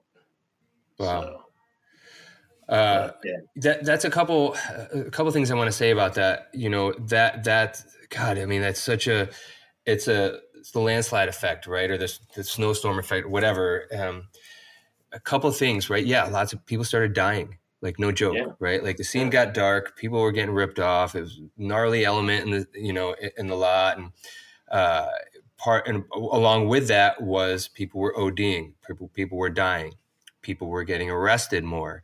Uh, Oh, yeah. You know these other elements, and the, the government was paying attention, right? The police Oh, were paying attention sure. to what was going on, and now, like you said, a lot you know, runaways or people running from the law, fugitives or whatever, right? Started coming around more, which brought the and all these drugs along with it uh, started bringing more eyes from people that we didn't want to have eyes on us, Yeah. right? Yeah. As a scene, and uh, you know, I, I hear about Operation Dead End, you know, that Reagan or Bush started or whatever, you know, and uh, and it was always the fear of the feds, and you would watch kids get snatched up left and right, and it was like running the gauntlet, man. Like you're not you're one end of shakedown to the other. It was like, okay, am I going to get you know uh, Mhm. snatched up by the the undercovers or the feds or you know cops or Yep. am I gonna get robbed? Am I you know it was like fuck, dude, like yeah, that was wild. Um, a- and I just want to say real quick too. Uh, you know, Brandon and I make no bones about it. We're we're both sober. Uh, Mhm. We both have pretty gnarly drug pasts. You know, we are. Uh, don't want to say products of, but we were. Uh, we were a part of that. I don't want to say that unsavory element, but in some degrees, right? Yeah. Like I was originally for the music. Uh, that was my first draw, the music and the scene, and then I fell to the dark side. Uh, I wouldn't say it was because of Jerry. Uh, I wouldn't say that at all, but I'm not, I'm not going to put any of it on Jerry. I saw what I perceived to be the cool kids doing this thing. I was young and impressionable. Uh, I wanted to be a cool kid. I mean, I'll just say it, right? Like Yeah. when you're young, that's important to Yeah. you, you know? Yeah. Uh, so I saw what, you know, whatever. And I started doing it too. And then it took over as it does. Some of us make it out alive, some don't. Some of us end up leaving it behind and thriving, some don't, right? Um, us being sober, us having those experiences, we are no, we're not a recovery podcast. We're not, Right. even though we're in recovery and both sober. Uh, and we're not, we're also not saying, there's no judgment, right? Like Sure. there's lots of drugs that are going to be talked about on this podcast because there's lots of drugs Yeah. in the scene. You know, good drugs, bad drugs, right? Kind of inevitable. Yeah. It's all part of it, right? We're not, we don't in any way like, hey, don't do drugs. Our experience is certain drugs uh, aren't, you know, lead down a path that, you know, Yeah. we might recommend not going down, but whatever, you know, you live your Yeah. lives and, you Yeah. know, but uh, we went down those paths and we were fortunate to make it out. Not everybody does. I'm glad Like we're having this conversation today, guys. Totally. Uh, me sure. too. Congratulations everybody- to both of you. Thank, Thank you. you. Thank you. Uh, it was fun. I mean, no bones about it. Yeah. We had a lot of fun, you know, uh, yeah. but there were fun. lots Oh, yeah. until they're not, right? Until it's all dark times. And Yeah. anyway, my point is, you know, fuck, do drugs if you want, just but be fucking careful. It's it's a different game today. you yeah, know? way different. yeah. Oh, dude, Um, but that's we how many people anymore. I know who are dead from fentanyl. Yeah, dude, it's fucking Yeah, it's crazy. just everyone's Ten. dying. Yeah. Yep. They're dropping like flies. So, hey, so do drugs if you want, or maybe don't, right? Whatever. Be careful, uh, Yep. whatever you're doing, right? Uh, I have a lot of definitely Go to fun. a lot more shows when you don't do drugs. you can Dude, buy the I- I- tickets to go. yeah. I have I have a lot more fun now Hey. than I you know than back then. So Yeah. Okay, whatever. here's We a don't- question for you guys. okay. Yeah. Um, you guys see a lot of fucking shows. You're there vending all the time. Um, is it difficult? Do you guys go to meetings at shows? Do you like, or are you guys just is are you just to the point where you don't get triggered? Like you know, like, and I know No, that's probably a hard question to answer. I'm not trying to, you know, It's I'm just curious. No, I appreciate you asking that. Actually, it's it's very uh, pertinent. Um, uh, you mind if I answer first, Brandon? Yeah, go. Yeah, I was gonna let you go first. Uh, I do go. I go to Wharf Rat meetings in, in in shows. Not every show. Um, most of the time, I go to Wharf Rat meetings. I find it's a great lifeline. Uh, I have a lot of Wharf Rat friends also, so that's helpful, right? Like just knowing that they're there, uh, Right. seeing them, right? Uh, I do other things for my recovery, but yeah, it's it's I wouldn't say I get triggered so much. Thoughts occur sometimes, you know, like uh you know, this would be fun or that would be fun, usually more around psychedelics, Mhm. but they're often well always, you know, and often quickly followed by the thought, yeah, it's not worth it or yeah, fuck Right. no, I'm glad, you know. Yeah. And I see a lot of a lot of things that more make me grateful that I am sober. Like, fuck, that could be me, or there's no way I Yeah. could be doing this Yeah. if I wasn't. Yeah, You know, like I don't want to be that. You know, um, so it's mostly a, a lot of that, and and I, I'm pretty solid in my recovery, and I feel pretty strong. But again, you know, it, like you said, it could be any kind of trigger. But I mostly don't get triggered. I have thoughts occasionally, but you know, uh, I never take any action on them. Yeah. Yeah, because uh, I- you know, I have I'm friends just not who- willing to. I'm not willing to trade the life I have now that I've worked so hard for for a, a moment of what fleeting, you know, Yeah. chasing something that Yeah. I've had the experience of. It doesn't. It just ends up a mess. You know, Thanks So- for being so candid. totally. Appreciate it. That's Yeah, I just James goes to a lot of the more of the shows than I have been to, but you know, it's just like you know, I think what James has done is like he's involved himself a lot, like he said with wharf rats and stuff. I've been clean almost uh, May of eighteen years, mhm. so it's it's you know, and I can understand the feeling of people getting triggered. I've been just been around it so much because I've always gone to shows since I've been clean. Either it was dead shows, punk rock shows, whatever shows, you know, always surrounded by drugs, alcohol, weed. I just had such an experience my last two years on the in the Tenderloin that I never want to live it again. So when I made that choice, I said, no matter what, no matter what, Yeah. I will never do this again. you were and living on the kept- Tenderloin. Yeah, for years. Oh, yeah, two I- We just Yeah, stayed. We just stayed at for the Phil shows at the Warfield. We Yeah. stayed at the uh, Phoenix, right Yeah, there on Eddie the and, and, page. and Laster. I used to live in the, the Oh, the Phoenix, Hotel. yeah, yeah. That's a rad hotel. That that's where a lot of bands stay when when, when they play.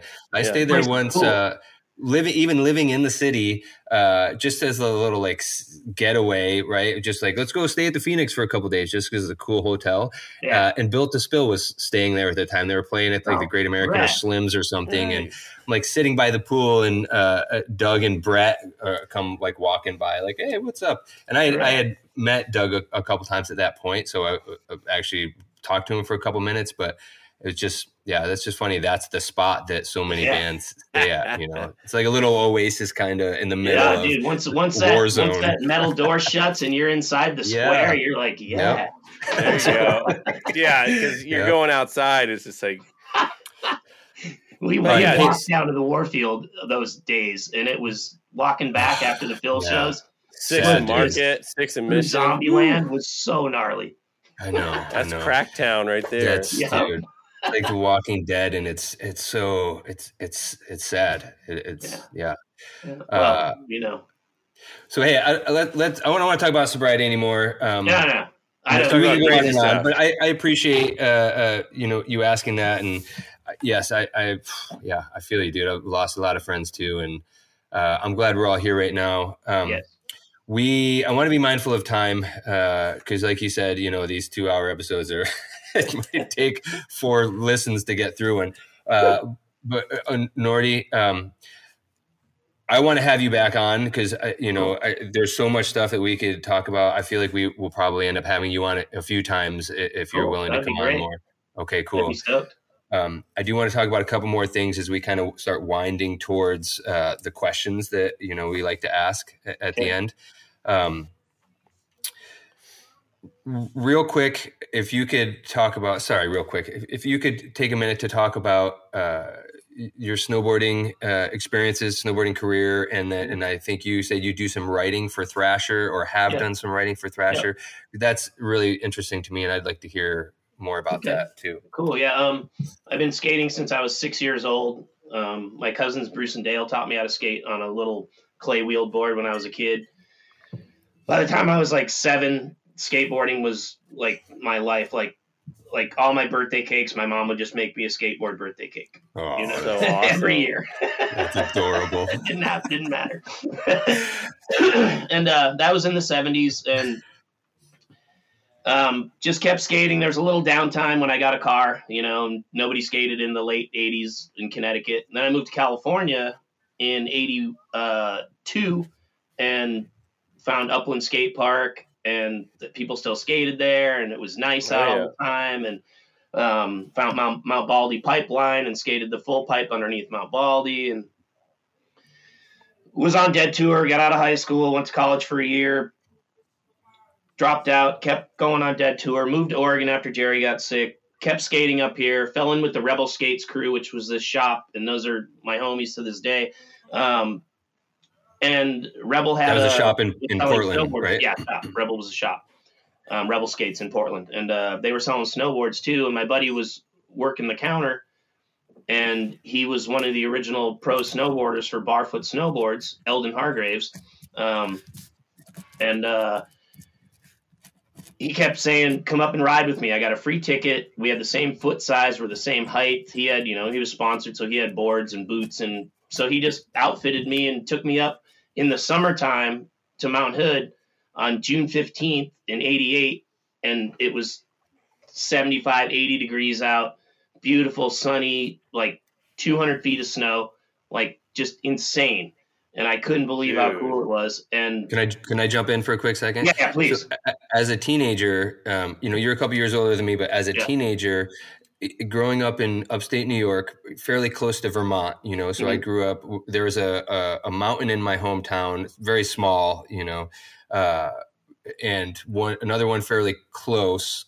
So West Mountain in my hometown, and then Gore Mountain was not too far away, and then you know Lake Placid, of course, had Mm-hmm. Yeah. Whiteface. But then you know in Vermont, of course, there's tons of of mountains. J But Jay Peak, Bromley, Okemo, Killington, uh, and but I always used to, you know, oh Mount Hood. Mount Hood has a summer. Like what? That's crazy. Like Yeah. summertime camp, Mount Hood. So Uh, and then when I lived in Oregon, when I lived in Portland, you know, I would surf uh, the coast, like an Yeah. hour and a half to the coast, surf the coast, and then you know, in the same weekend, could go snowboard Mount Hood Yeah. Meadows. Right, yeah. Meadows was always preferred over Timberline for, for me. Yeah. Uh, but anyway, so yeah, and like my friends do the three S's. I don't surf, so my friends do the. They'll snowboard in the morning. They'll come to Portland halfway between because uh, people don't know the coast is here, Mount Hood's here, Portland's in the middle. right. So they'll drive up, snowboard in the morning, hit Portland, skateboard at Burnside or one of the skate parks for an hour or two, and then go hit the evening session. So they'll they'll snowboard, skateboard, and surf all in the same day, Man. Yeah. and they're just like, yeah. Yeah, I snowboarded for years. I, I snowboarded. Right. when I, I was in. I was in. Um, I was. Went to, I got sent to boarding school as well. I got sent to boarding school, and uh, that's how I got introduced to the dead there as well. But I got sent there for two years and outside Buffalo, which is nothing like Mount Hood or anything. yeah. But that's where I started snowboarding for years. Right. You know. so yeah, I just it just started working for me, and and like I said, I was I wasn't necessarily looking for something different, but I was just like I could have just I might have just stayed on tour forever, and I there's other stuff out there too, you know, like Yeah. tour Yeah. isn't the end all. right. Well, I find it interesting too. Sorry to interrupt you again. Um, how you started kind of going in this other direction, you know, which is super rad. Also, at the same time that the scene started getting dark, like, were you cognizant of, hey, the scene is really changing. Maybe I should start going in a different direction, or was that just hundred percent the universe carving out a different path for Mhm. you? Like, would would you, if it came down to it, w- would you have made the decision? I'm going to I'm going to go do this instead because I'm making a conscious decision to get off tour? Or did you just kind of naturally start fading away and toward snowboarding?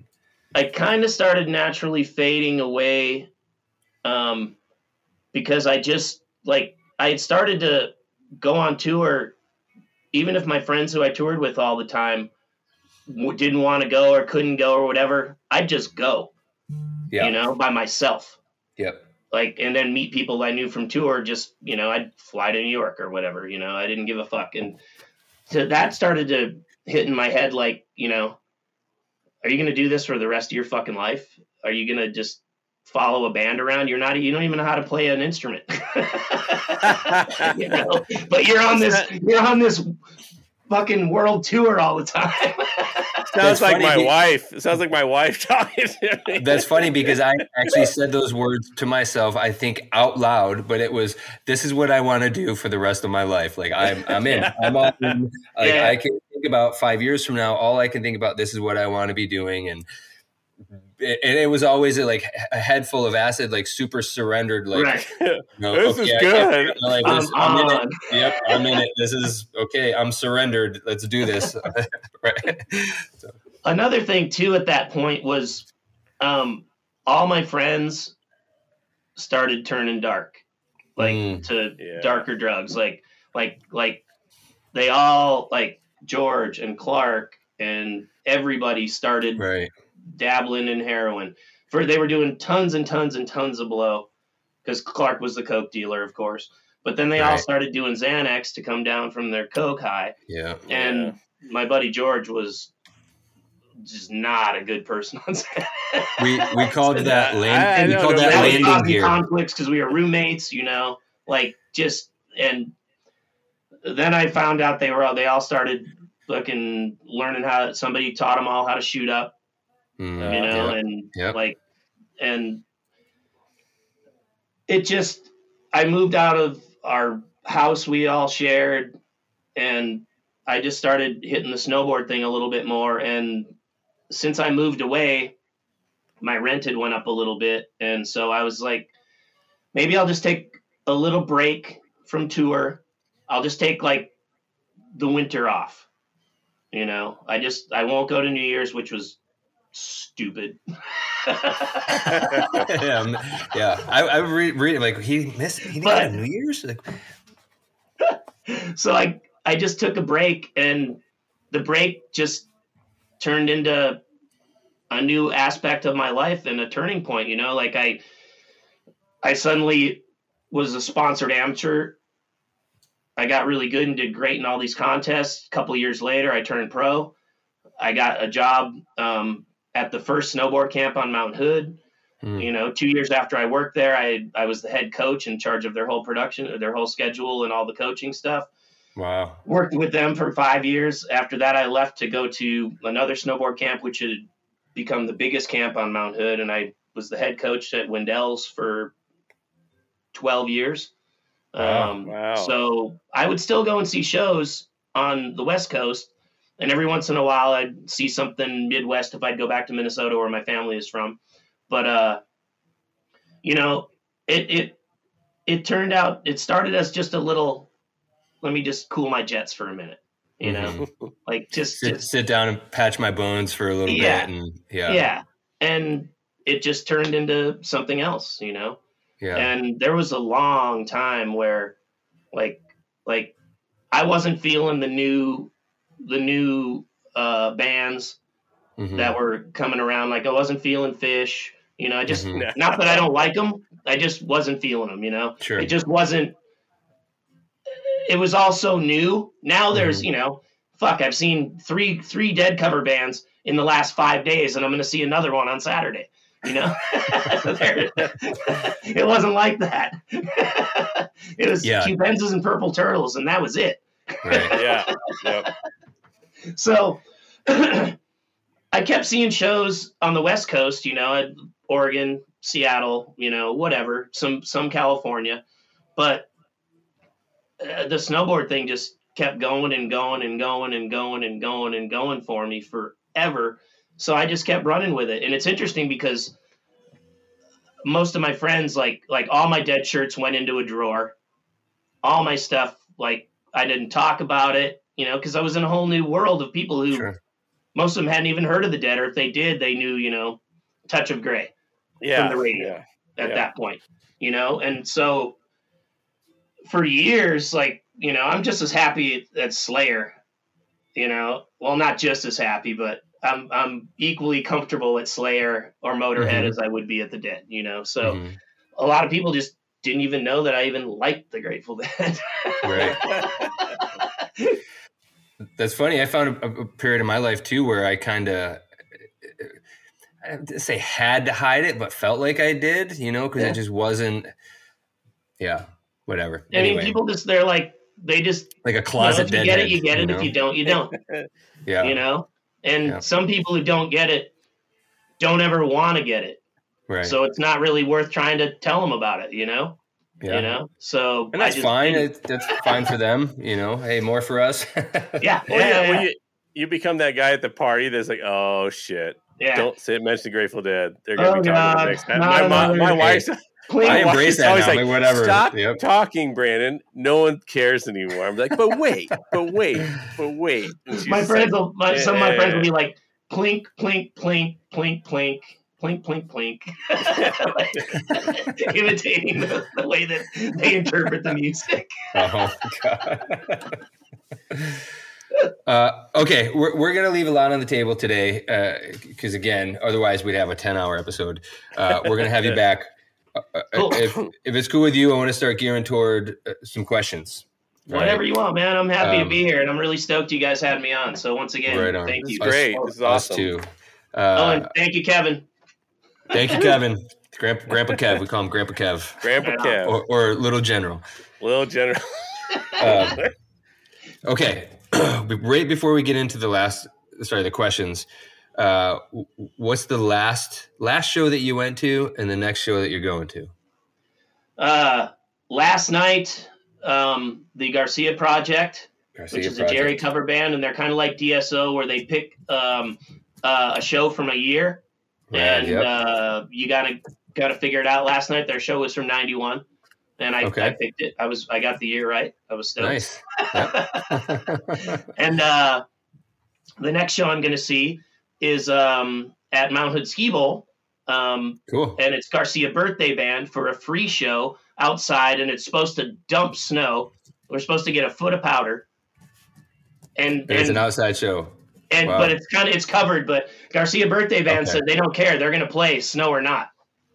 So I just I just saw a video of, of, of Dark Star playing, and it's like there's an outside show. I don't know if was that a recent show. I'm assuming, and they're like know. playing, and it's coming down on them, and they're just wow, playing no, I haven't it. seen that. Oh yeah, I just saw it on somebody sharing it on Facebook. It's rad. Like So yeah, the Dark next Star. show will be this Saturday, and then the next big show um, that I'm going to see is obviously Ventura. So Skull and Roses. Yeah, Skull and Yeah. Roses Ventura, which is going to be fantastic, and I have to say that is my favorite favorite festival, and Right on. my best time. Like I just love it there, and I saw every Ventura show back in the day in the '80s, Right, right. Yeah. so I'm completely comfortable there. Like, like, like. Oh wait, here. I even brought a little bag of Ventura dirt home That's awesome. just to have some. I uh, I, I want to talk about th- that for a minute, real quick, because I, I love it there. I, I've only been a couple times. You know, um, obviously I missed it, all that when the Grateful Dead played there in the '80s, but uh, I went Jerry there. too. Jerry too. I, I went there to the Skull and Roses festival just for uh, like a Saturday. Uh, I think it was 2019. It was you know the last festival they put on before the pandemic, and then of course vended there last year and had an amazing time. And uh, that is an amazing festival. I have a great time there. You can feel the energy, Yeah. the history of you know the boys playing there, and what a rad space. You know, like I love shit like that. The history of a place, you know, and uh, especially as it pertains to the Grateful Dead. And right there at Surfers Point, Ventura, which I love surfing there. I always seem to have good days surfing there for whatever reason. I feel connected to Ventura. I, I, I love that town. I think it's cool. It reminds me a little bit of Santa Cruz, you know, Yeah, in, in a yeah. way. It, it's got some blue collarness to it, you know, Mhm. some down home. It, it's cool. It's a beautiful area close to Santa Barbara and Ojai, and it's just a rad place, part of California, you know. Yeah. So uh, I love it. I like so many memories came back. Like I even have pictures, a whole bunch of pictures in my book. Like I put like 90 photos in my book, like three different photo sections, and um, there's a bunch of pictures of Ventura. Like like there's a picture of the security guard, the front row security guard, who asked us for a dose, Uh huh. and Oh we yes, gave him a yes. soda cup, and he drank it, and he's like like. He's just standing there under the stage, like with one arm up, like later on in the show, just like Oh yeah. That's smile on his awesome. face. Yep.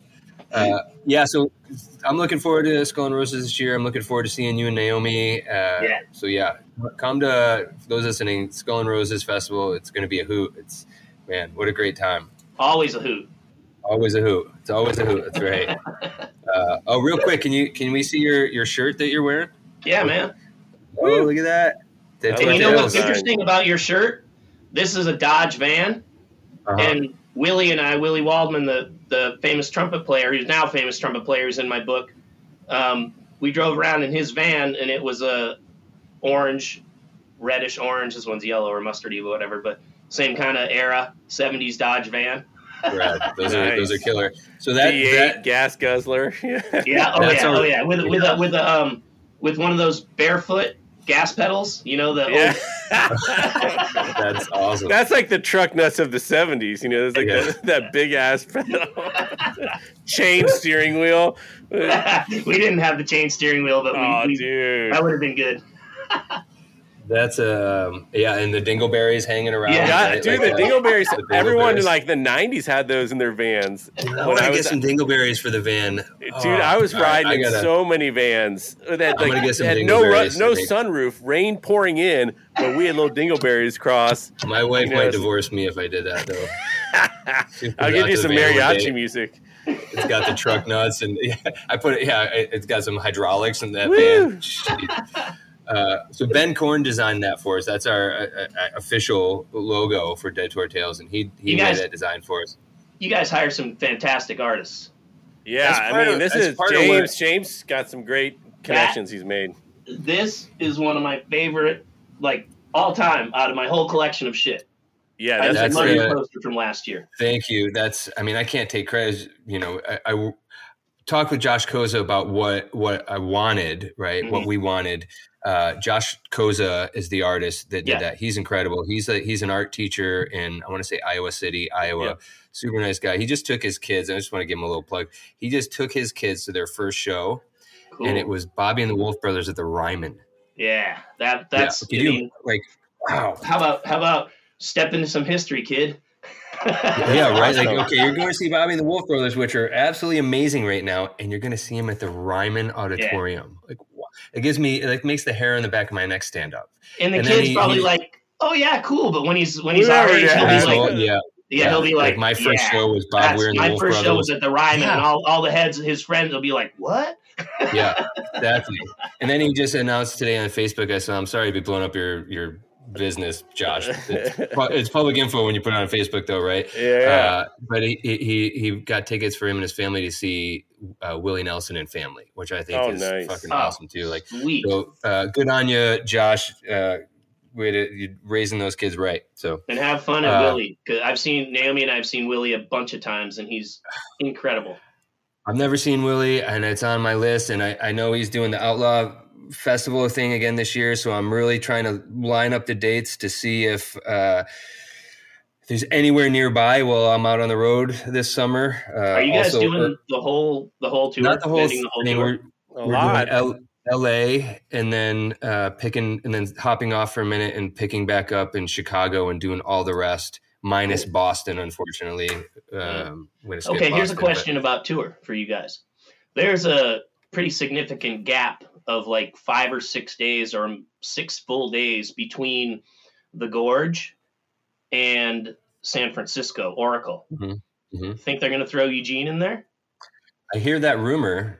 I don't know. I mean, they've got like they threw they added Fenway or Yeah. you know Boston. So I mean, Yeah. why wouldn't they? And they add, they added the Cornell. They threw that that Cornell Yeah. benefit in there, you know. And no, New Orleans got tossed in too, you know. Part of me, part of me hopes so because one, I mean, it's another show that I'd love Yeah. to see. It's perfect to break up the drive from the gorge. oh God, Uh, and vending wise, right? Like, I mean, I'm just gonna say uh, uh, we're gonna be spending a lot of money. So another show, especially if we're skipping Boston, uh, Yeah. you know, w- w- it's another opportunity to make up some of the money back that we're putting out. Mhm. Uh, but part of me is ho- kind of hoping they don't because I'm gonna be away from my wife and daughter for a long time, and oh right, yeah, no, I, wa- understand. want to race home and see them before I have to just take off and go up to the city again for Yeah, you know four yeah. four days. So uh, I'd like a couple days with my wife and daughter if possible. Well, And I you feel know, bad it happens, it happens. I mean, I, I just Right. look at that big block of time, and I'm like, Eugene's going to do right in the middle of that block. Also, Like, uh, you know, Billy Billy might need a little time to recover, you know, and like rest before the, the last. Going three who knows? days in San Francisco. Yeah. You know, that's We'll, just a big. we'll see. Yeah. Um, I don't know, man. The little videos I've been seeing of Billy running around on his property in Hawaii and Yeah, like yeah. hitchhiking with That his New Orleans treasure. sign. Yeah, That I saw that Love this that. morning. I love that. Billy's the best. Uh, okay. What about you? What are your your summer tour plans?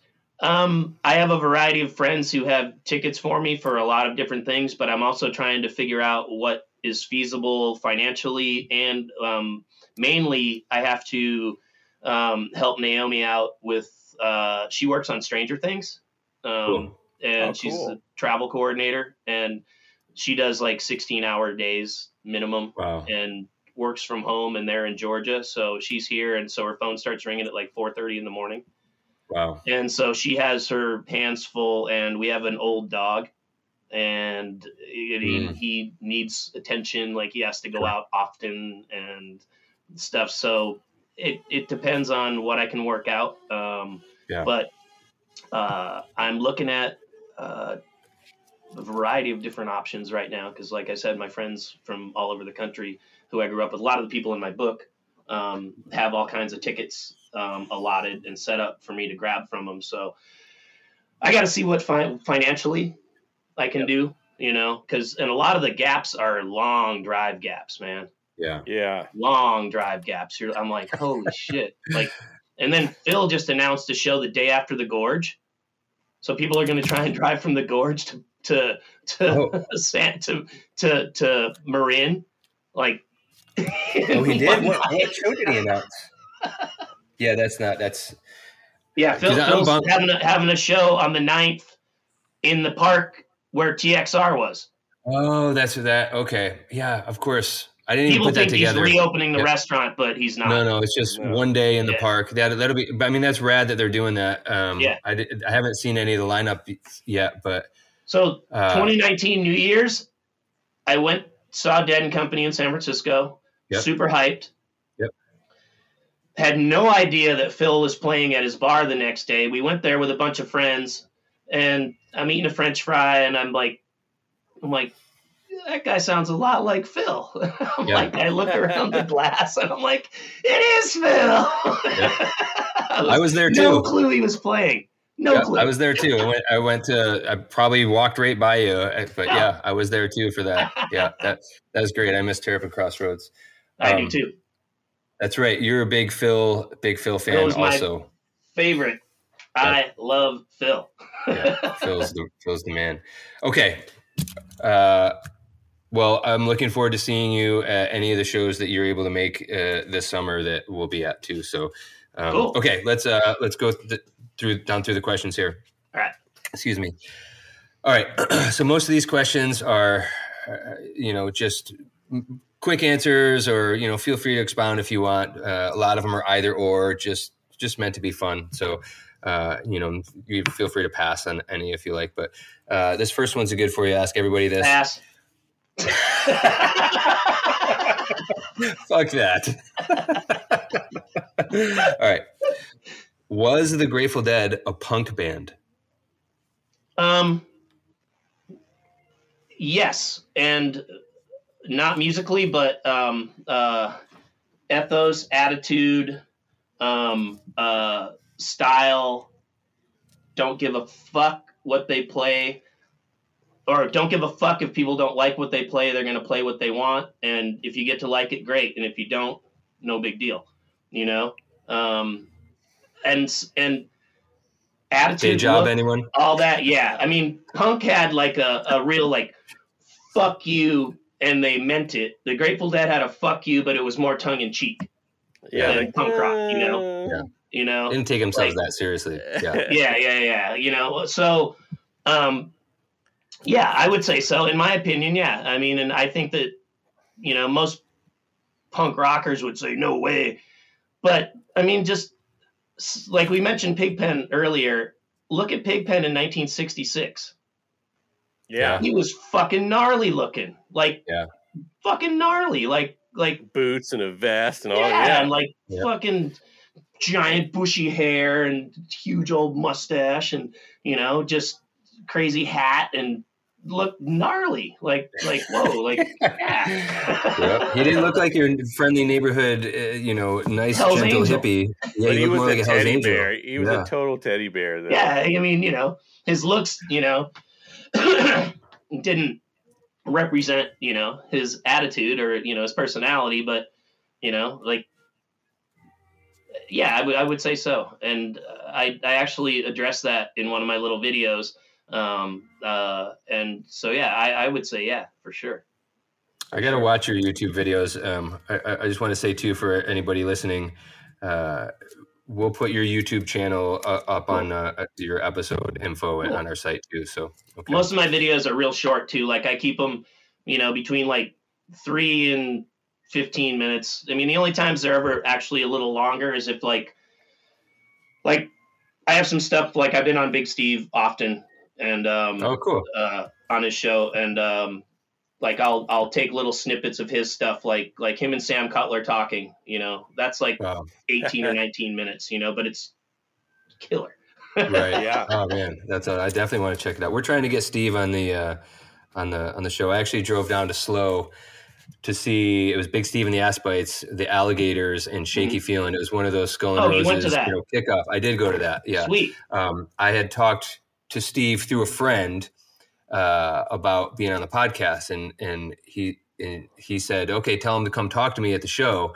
So I did, and I hung out and waited to talk to him. And he, he was real nervous, so it was a little awkward. And yeah but he's, he's like, "Yeah, give me your card. I'll, I'll get a hold of you." So now just got to follow up with him because you know he's he's like so- he's a hard dude to pin down yeah, that's you what I know hear. like and Right to there. get him to commit to doing something you know like like Yeah. and like i've met him a bunch of times and i've been on his show 13 or 14 times oh and shit! like like and i'm gonna call in today actually because i wait like wait wait like three months in between each one well, when you call him, tell him to be on our podcast. i will i totally will Like, i'll tell him i was him on it say- this morning Right Like, on and say, hey, you, you met my friend James at the San Yeah. Luis Obispo show with Ass Bites, and you talked to him. He talked to you from the stage. yeah, i'll tell him gave- and he gave you his card. Yeah, Okay, I'll cool. totally tell him. Right My here's I haven't told many people this, but I wrote a whole um, series of questions um, pertaining to acid Mhm. for Big Steve, and Mm. I want to write a book with him. Oh, dude, yes. That'd But- be cool. He's Yeah. a hard dude to to pin down, you know. And that's what I haven't heard. even I haven't even ever mentioned my own book on his show yet because I just kind of know how he is, and if you Yeah. step to shit too quick, Right. he's just like. But man, eh, the two of you in a room telling stories, and wow, that yeah, get you, you need somebody there to uh, uh, just record. You just record all that, and then you know, wow, Yeah, Yeah, that would be, cool. Would be fun. that you know, I, I he's the kind of guy that you know you're you're like a a, a hang around in the biker club Right. at first, you know, Totally. and then you're a prospect, and then you're Yep. there's levels of getting in with Big Steve, totally. It's not. and you have to you have to adhere to those levels. Right. I can I can appreciate that and respect that. Um, Sam Cutler is one too that we'd really like to. to Oh God, to. he's amazing, dude. But I try and get a hold of him soon because he's been having real, real Yeah. problems with his with his lungs and like the the. If you listen to the recording of him and Steve talking from January, I think it was nineteenth or twentieth. Um, in between his breathing, he's like, Uh, Oh man. like it's sad, and he he admits it. He's like, yeah, I've been dealing with cancer for ten years. You know. Yeah, I, I Uh, follow him on Facebook, so I see a lot of this. Yeah, it is sad. Um, also, Joseph Lennon McCord, otherwise known as Merlin. Are you familiar with him? He's uh, I've been chatting with him. He's a sweetheart of a human being. Also, he was a prankster, and Oh, he was in the San Francisco Mime Troupe in the '60s. Rad. He good friends with Jerry and Van Morrison. Dated Oh. Janis Joplin. Like this guy is, uh, I mean, a legend. He is, you know, he's he's as uh, integral as it comes to 60s San Francisco Haight Ashbury counterculture scene. Uh, yeah, I mean, you know, the mime troupe was at the Fillmore all the time with Bill Graham and Grateful Yeah. Dead would play with them, same show. Performing. You know, yeah, Yeah, all the uh, acid tests. They were all the yeah. first acid tests. he he, Um, he went he went on the fur, the further trip across country that left from you know Rad. Kesey's place in La Honda to New York. He was you know so he was friends with uh, Neal Cassady and So he's in all that footage and all uh, and stuff. oh yeah really- yeah he You know, lives in a, The other prankster, lives- George Walker, goes to Ventura. yeah yeah I saw him You last year. I talk- met did him. you talk to him last year? I did, but I, uh, I met him, but we Uh-huh. didn't weren't doing this then. So uh, Ken Babbs is another one that Yeah. I, I would like to have. I want to read Um, his book.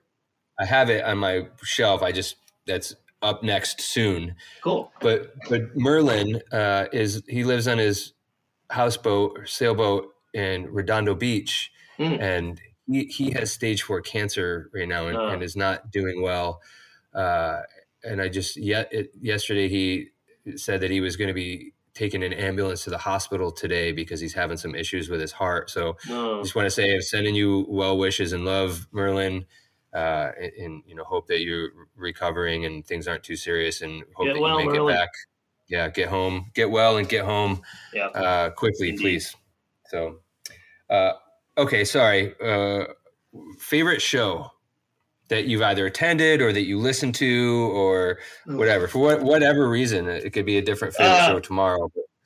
Greek, 85, um, uh, Cryptical Envelopment, other one, was Ooh. the highest energy, fucking most, like the portal opened, we went right through Wow. it. Like, it was incredible. That was, I couldn't believe just the way they played that other one.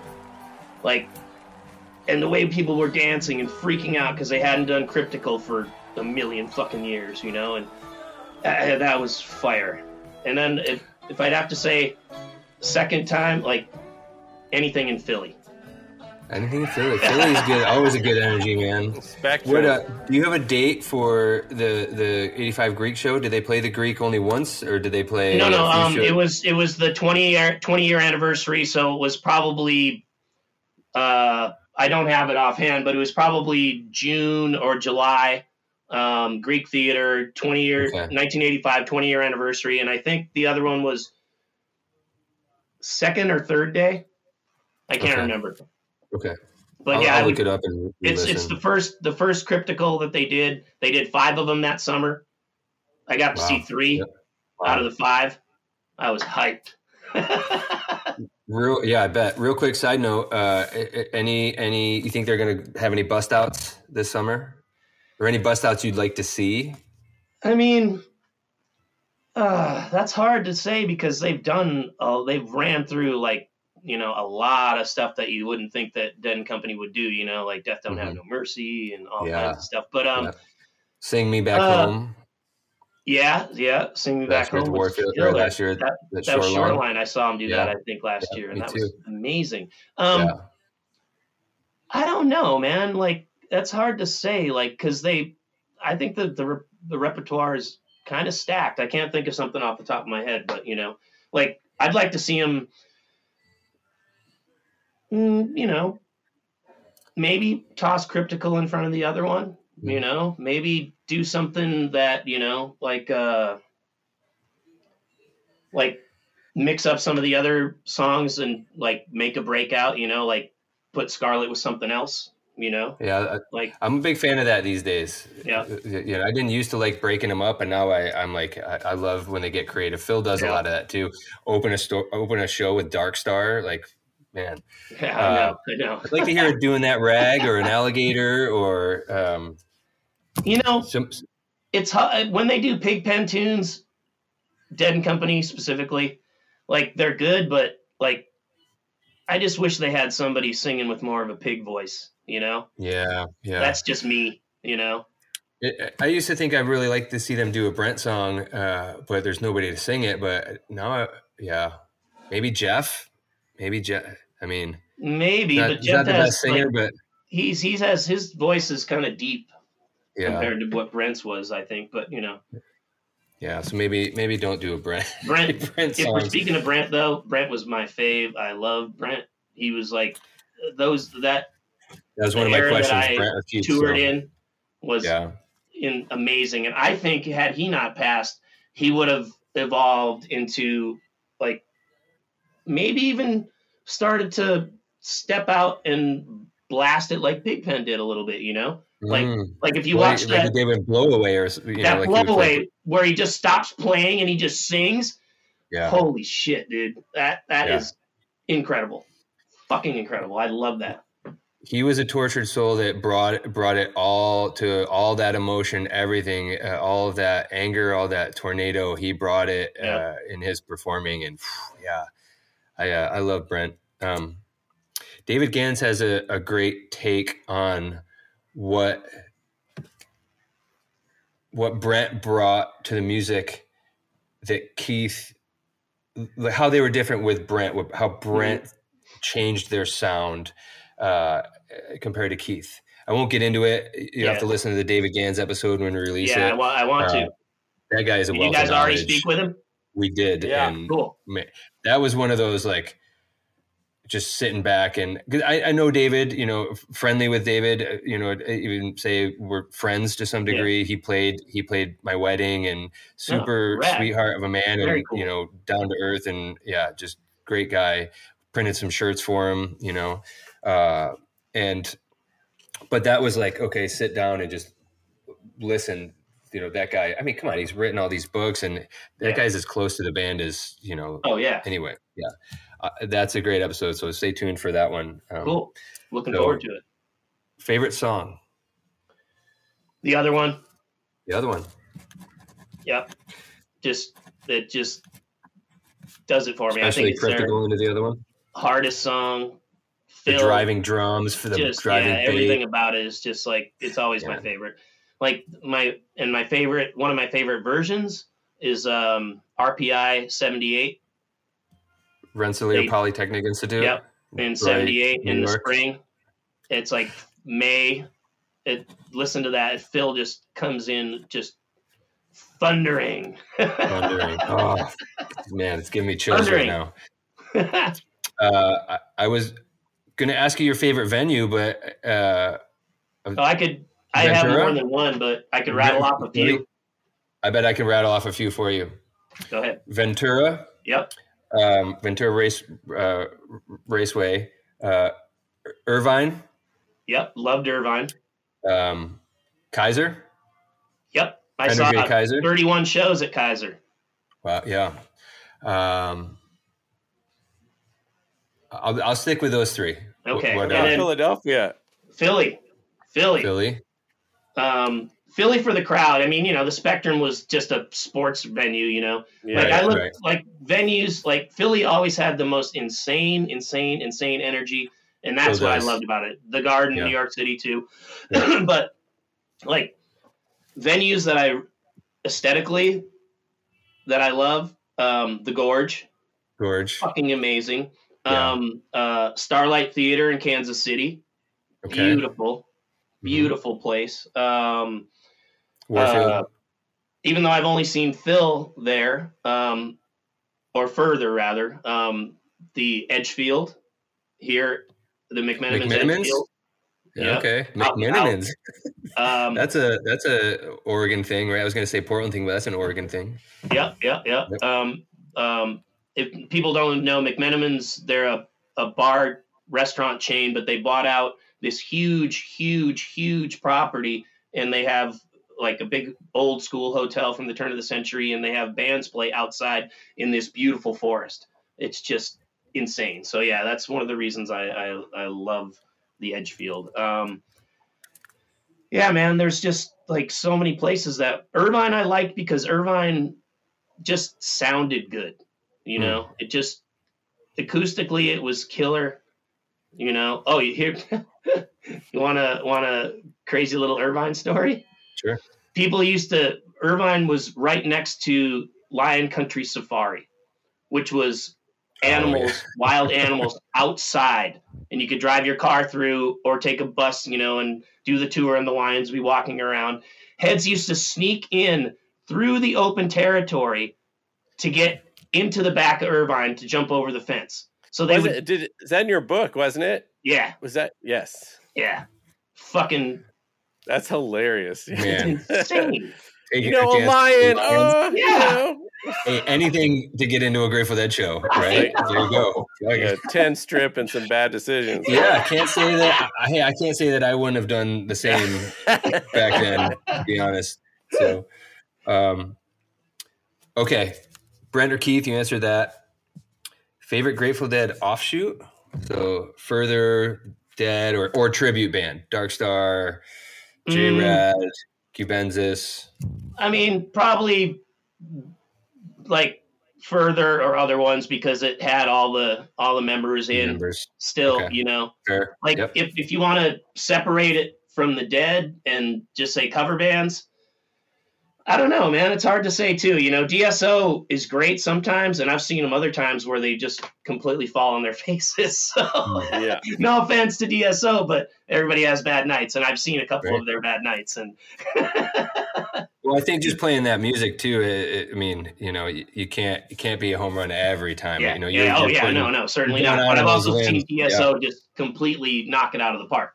So Yeah, you know, real. Okay, if we started a band and everyone in the band had to wear Bobby short shorts, what instrument would you play?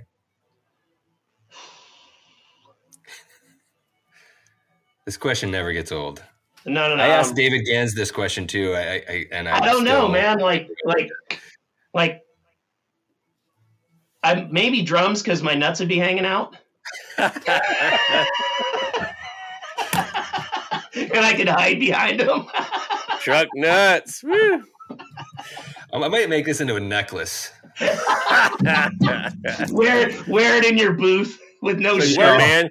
You ain't got I'll no hang it- balls to do I'll Hang it from my booth. Oh my god! Uh, I was going to do that around your neck with no Every shirt on. purchase, every purchase, gonna- you got to rub the Bobby- nuts. Bobby short shorts, no shirt, and just truck nuts hanging around my neck. Oh God! I think I I, might have wrote in my book that made a joke about Bobby, like, like he just put on the by accident put on the the hot chick's shorts he was with the night before and wore them on stage. I just Where are my thing. pants? Oh Yeah. shit! Just- Oops. Uh, okay, name two non-Grateful Dead bands that you're currently listening to. Um, Motorhead and Uh, yeah, I can say Motorhead and Slayer right off the top, of the, right off the top of my head. Um, uh, but I, um, Viagra Boys. Oh, I heard they're amazing. They're, You I just just saw saw them, them right? two weeks ago. They're incredible. And uh, I missed Ammo- it. I'm sorry, what? They came through here, and my friends are they were, you guys got to see this show, and I missed it. I heard it was so good. dude it's like it's like their singer is like like like like charles bukowski and and steve baders rode a harley through a tattoo shop and on the other, dude. this guy came out the other end Oh my god! they're incredible and the other band i really dig these days is um amyl and the sniffers Oh yeah, Yeah, yeah. she's Um, really yeah. good. yeah yeah yeah yeah um and um amyl is amyl nitrate the you know the Yeah. wake up like so i love their name. It's like we're our name our name means wake up let's do this. Um, I want to take a, a quick second and point out my hat here that I'm super stoked on. Do you know Steve Poltz? i don't. Steve- who is he? Oh my dude, he's awesome. He uh, he used to play guitar for Jewel. Used to be Jewel's guitar. You know Right. Jewel, remember from Alaska Yeah, in the of '90s. She so he was her guitarist, but he has carved out his own career uh, folk folk musician. Um, He seems And it- his name seems like familiar now that I think Todd- about it more. kind of like Todd Snider, but not so snarky. He's just funny. He's super up tempo. He's just got the best. And like, you cannot go to a to a Steve Poltz show and not smile from ear to ear the whole time. The guy, he's so infectious and just such a great energy. He's fucking awesome. I, I, I, I like to say, I know it's not PC to say, but I like to say he's my spirit animal. He's just fucking rad. And Very cool. uh, he's one of those things, one of those people that he does. He's in Australia right now, finishing up a small I'll, tour. I'll, I'll, I'll pay attention, and when he comes up here, I'll go see him because Oh, my he's- buddies own all the clubs, so I can just go wherever I want. He, he's, play, he's playing constantly, touring constantly. He he lives in San Diego, the rare times that he's home, but he's fucking awesome, and he's so much fun. Like I laugh to tears. Uh, he tells stories, and he's just very engaging and very charismatic. Uh, and yeah, you wouldn't know that he's like sixty two or sixty three years Wow. old. Yeah, but he's like seems like forty five, but he's just I can't say enough great things about him. He's really. uh, Really awesome, Steve Poltz. No, you get a right chance on. to see this guy, I'll look him and his songs. He'll write a song on the spot, and just it's hilarious, and he's awesome. Nice. Uh, and uh, what was the other one I was going to say? Fuck, I don't know, but I'm always listening to Justin Townes Earle. So Nice. yeah, Another band I really dig is um, Blackwater Holy Light. It's this all girl band. that. Okay, They're killer. rad. Blackwater Holy Light. They're awesome. I love I'll them. check them out. Very cool to like if you're driving, like to listen while you're cruising somewhere or whatever. So Okay, anyway, fa- favorite lot food. Uh, back in the day, um, my buddy Egg Roll Dan's Egg Rolls. hmm and uh, these days just a like somebody who's doing like a really nice veggie burrito is Nice, usually okay. like you know like i can always boom target in on that you know hmm i like cooking in a lot too myself Yeah, like, this is a lot of fun. Hell yeah Lot lot food can be real sketchy, or it could be, I mean, almost gourmet. You know, Yeah. some good shit. Okay, uh, LSD or mushrooms? uh back in the day lsd now mushrooms Okay, I haven't done acid for years and years and years and years, but I microdose pretty fre- pretty frequently. Like I did a little bit last night. Um, you know, I did some last week, and I'm going to do some this next Saturday at the show. And Mm. but it's always like tiny. And I took a gap from psychedelics from like the late 80s all the way up until you know probably 2018 2019 oh and wow. I just started doing just little bitty microdose mushroom bits, and that's all I do, you know. And Mhm. like I I said, hear you that a lot I'm, these days. I'm just a beer drinker, weed smoker, and a little bit of mushrooms, and you know Yeah. that's it. You know, I don't even on. drink hard booze or anything. So, on. so because I got be. this big scar on my head. From being all fucked up on uh, on hard alcohol and Yeah, we were in Mexico, and I I got drunk on margaritas and went to bed, totally like, oh, I'm going to bed, and I blacked out when I was sleeping, and I got out of bed and stood up and went over sideways onto a, a really ex- like really fancy place, like a dresser with a big like stone top whoa, knocked myself silly. Don't remember any of it. When I tried to get back up, I fell forward onto the drawer pull, yeah. hit me right here, and split like. Ah, So, and then I laid on the floor for an hour and bled everywhere and have no idea. Like, Jesus. Yeah, that's that'd be a good Oh. reason to stop drinking no more booze or Nordy. stick, stick to the PBRs. yep, Uh, okay, Thrasher or Transworld? Thrasher. I knew you were going to say that. Thrasher, hands down. Yeah, and, and I, I'm a. You asked earlier. I um, I'm a sometime contributing writer for Thrasher. Um, I've written a bunch of pieces for them. Sometimes it's history stuff like Burnside Skate Park and stuff that I know from Portland. Mhm. Other times it's um, they have a thing called Canvas, which is an art page, and I've like okay, my buddy Andrew Bobrek, who painted my cover for me, he painted my cover for me. I got his canvas and Thrasher for him. Oh, cool. So it's a nice Right on. trade-out, yeah, you know? Yeah, totally. and I've done music music ones um, like for my friend Maiji who owns Indamix Records. He's a rap artist, and um, Was it no, Blackwater no Holy from the Light. underground or what's that? Was it Notes from the Underground and Yeah, Thrasher? yeah, yeah, yeah, yeah. They still have yeah. That's Yeah. Wes's. That's Wes's. Um, Wes Lundry's uh, Yeah, little column about all the punk rock shit. yeah, yeah, so yeah, I, Thrasher's super cool and yeah, always Right thumbs up for Thrasher. Yeah, Love we're Trans there. World Thrasher fans. Thrasher. Thrasher. Uh, I almost skipped this one. Do you have a favorite author and or favorite book? um, Charles Bukowski Nice. yeah. and um,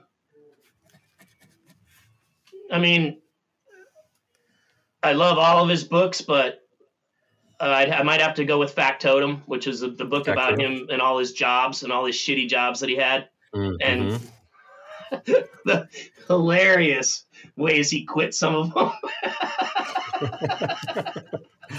I haven't read that one, but I'll, I'll tell you uh, a, a, a happy coincidence for me was finding out that his book Hollywood Mhm. was was what they made the movie Barfly out of. Because Yeah, at the time, yeah, yeah. Barfly was one of my favorite movies. Mickey Rourke, Yep. Faye Dunaway, and then I'm reading Hollywood, and I'm like, wait a minute, this sounds like Barfly, and it's fucking it is Yeah. it's Barfly or Barfly is Hollywood. Yeah, yeah. so that was cool. Uh, I actually have a, a copy of um, Crucifix and a Death Hand, which was Bukowski's second book that was made in 1965, and it's Wow. all hand bound, and it's got his signature in it, and it's just incredible. It's one of my one of my prized possessions of all my stuff. Oh, hell yeah. Uh, skating or snowboarding? Ah, I mean, equal, equal. Okay, you know, equal. it just depends on you know. I always my skateboard's always with me, you know. Even if I can't skate everything I want to skate anymore. Yeah, mine's always in the I know- trunk. I know yeah, the yeah, feeling. yeah, hell yeah. Okay, the replacements or Husker Du? Husker Du. Husker Du. and um, I I uh, um, was uh, on a team snowboard team um, for this company called Joyride back in the day. Oh, yeah, I remember Joyride. Joyride. Joyride. Yeah. Yeah, I, I, I picked the whole original team. I was the team manager. I was on the original team. And our first video, which never got released, it was just for a trade show, and we're about to re-release it. We used Husker Du in one of the songs. Oh, Nice. rad. So Nice. and I- and like I'm- you know, in replacements and Husker Du, I'm from Minnesota. That's right. I didn't put that together. Yeah. so uh, I'm always back and forth between the two because I love them both. Uh, it- it- the replacements are from Minneapolis, right? Yeah. And Husker Du, I think, is from St. Paul. yeah, Right. Yeah. So the Twin Cities, they're okay. Right. you know, it's and they're they're you know they're just right next to each other. It's just it's Right. interesting though because even though they're called the Twin Cities, they're The same city? completely like completely different places. oh, yeah. they are really. yeah, I've only been to Minneapolis. like- I've never been to St. Paul. and they're all and it's you know it's just St. Paul is still small and mellow, and Minneapolis is like city. Yeah. Uh, Minneapolis is the Target Center. I don't remember what show it was. I saw some show at the Target Center, and Yeah. that's one of the lots I got robbed in.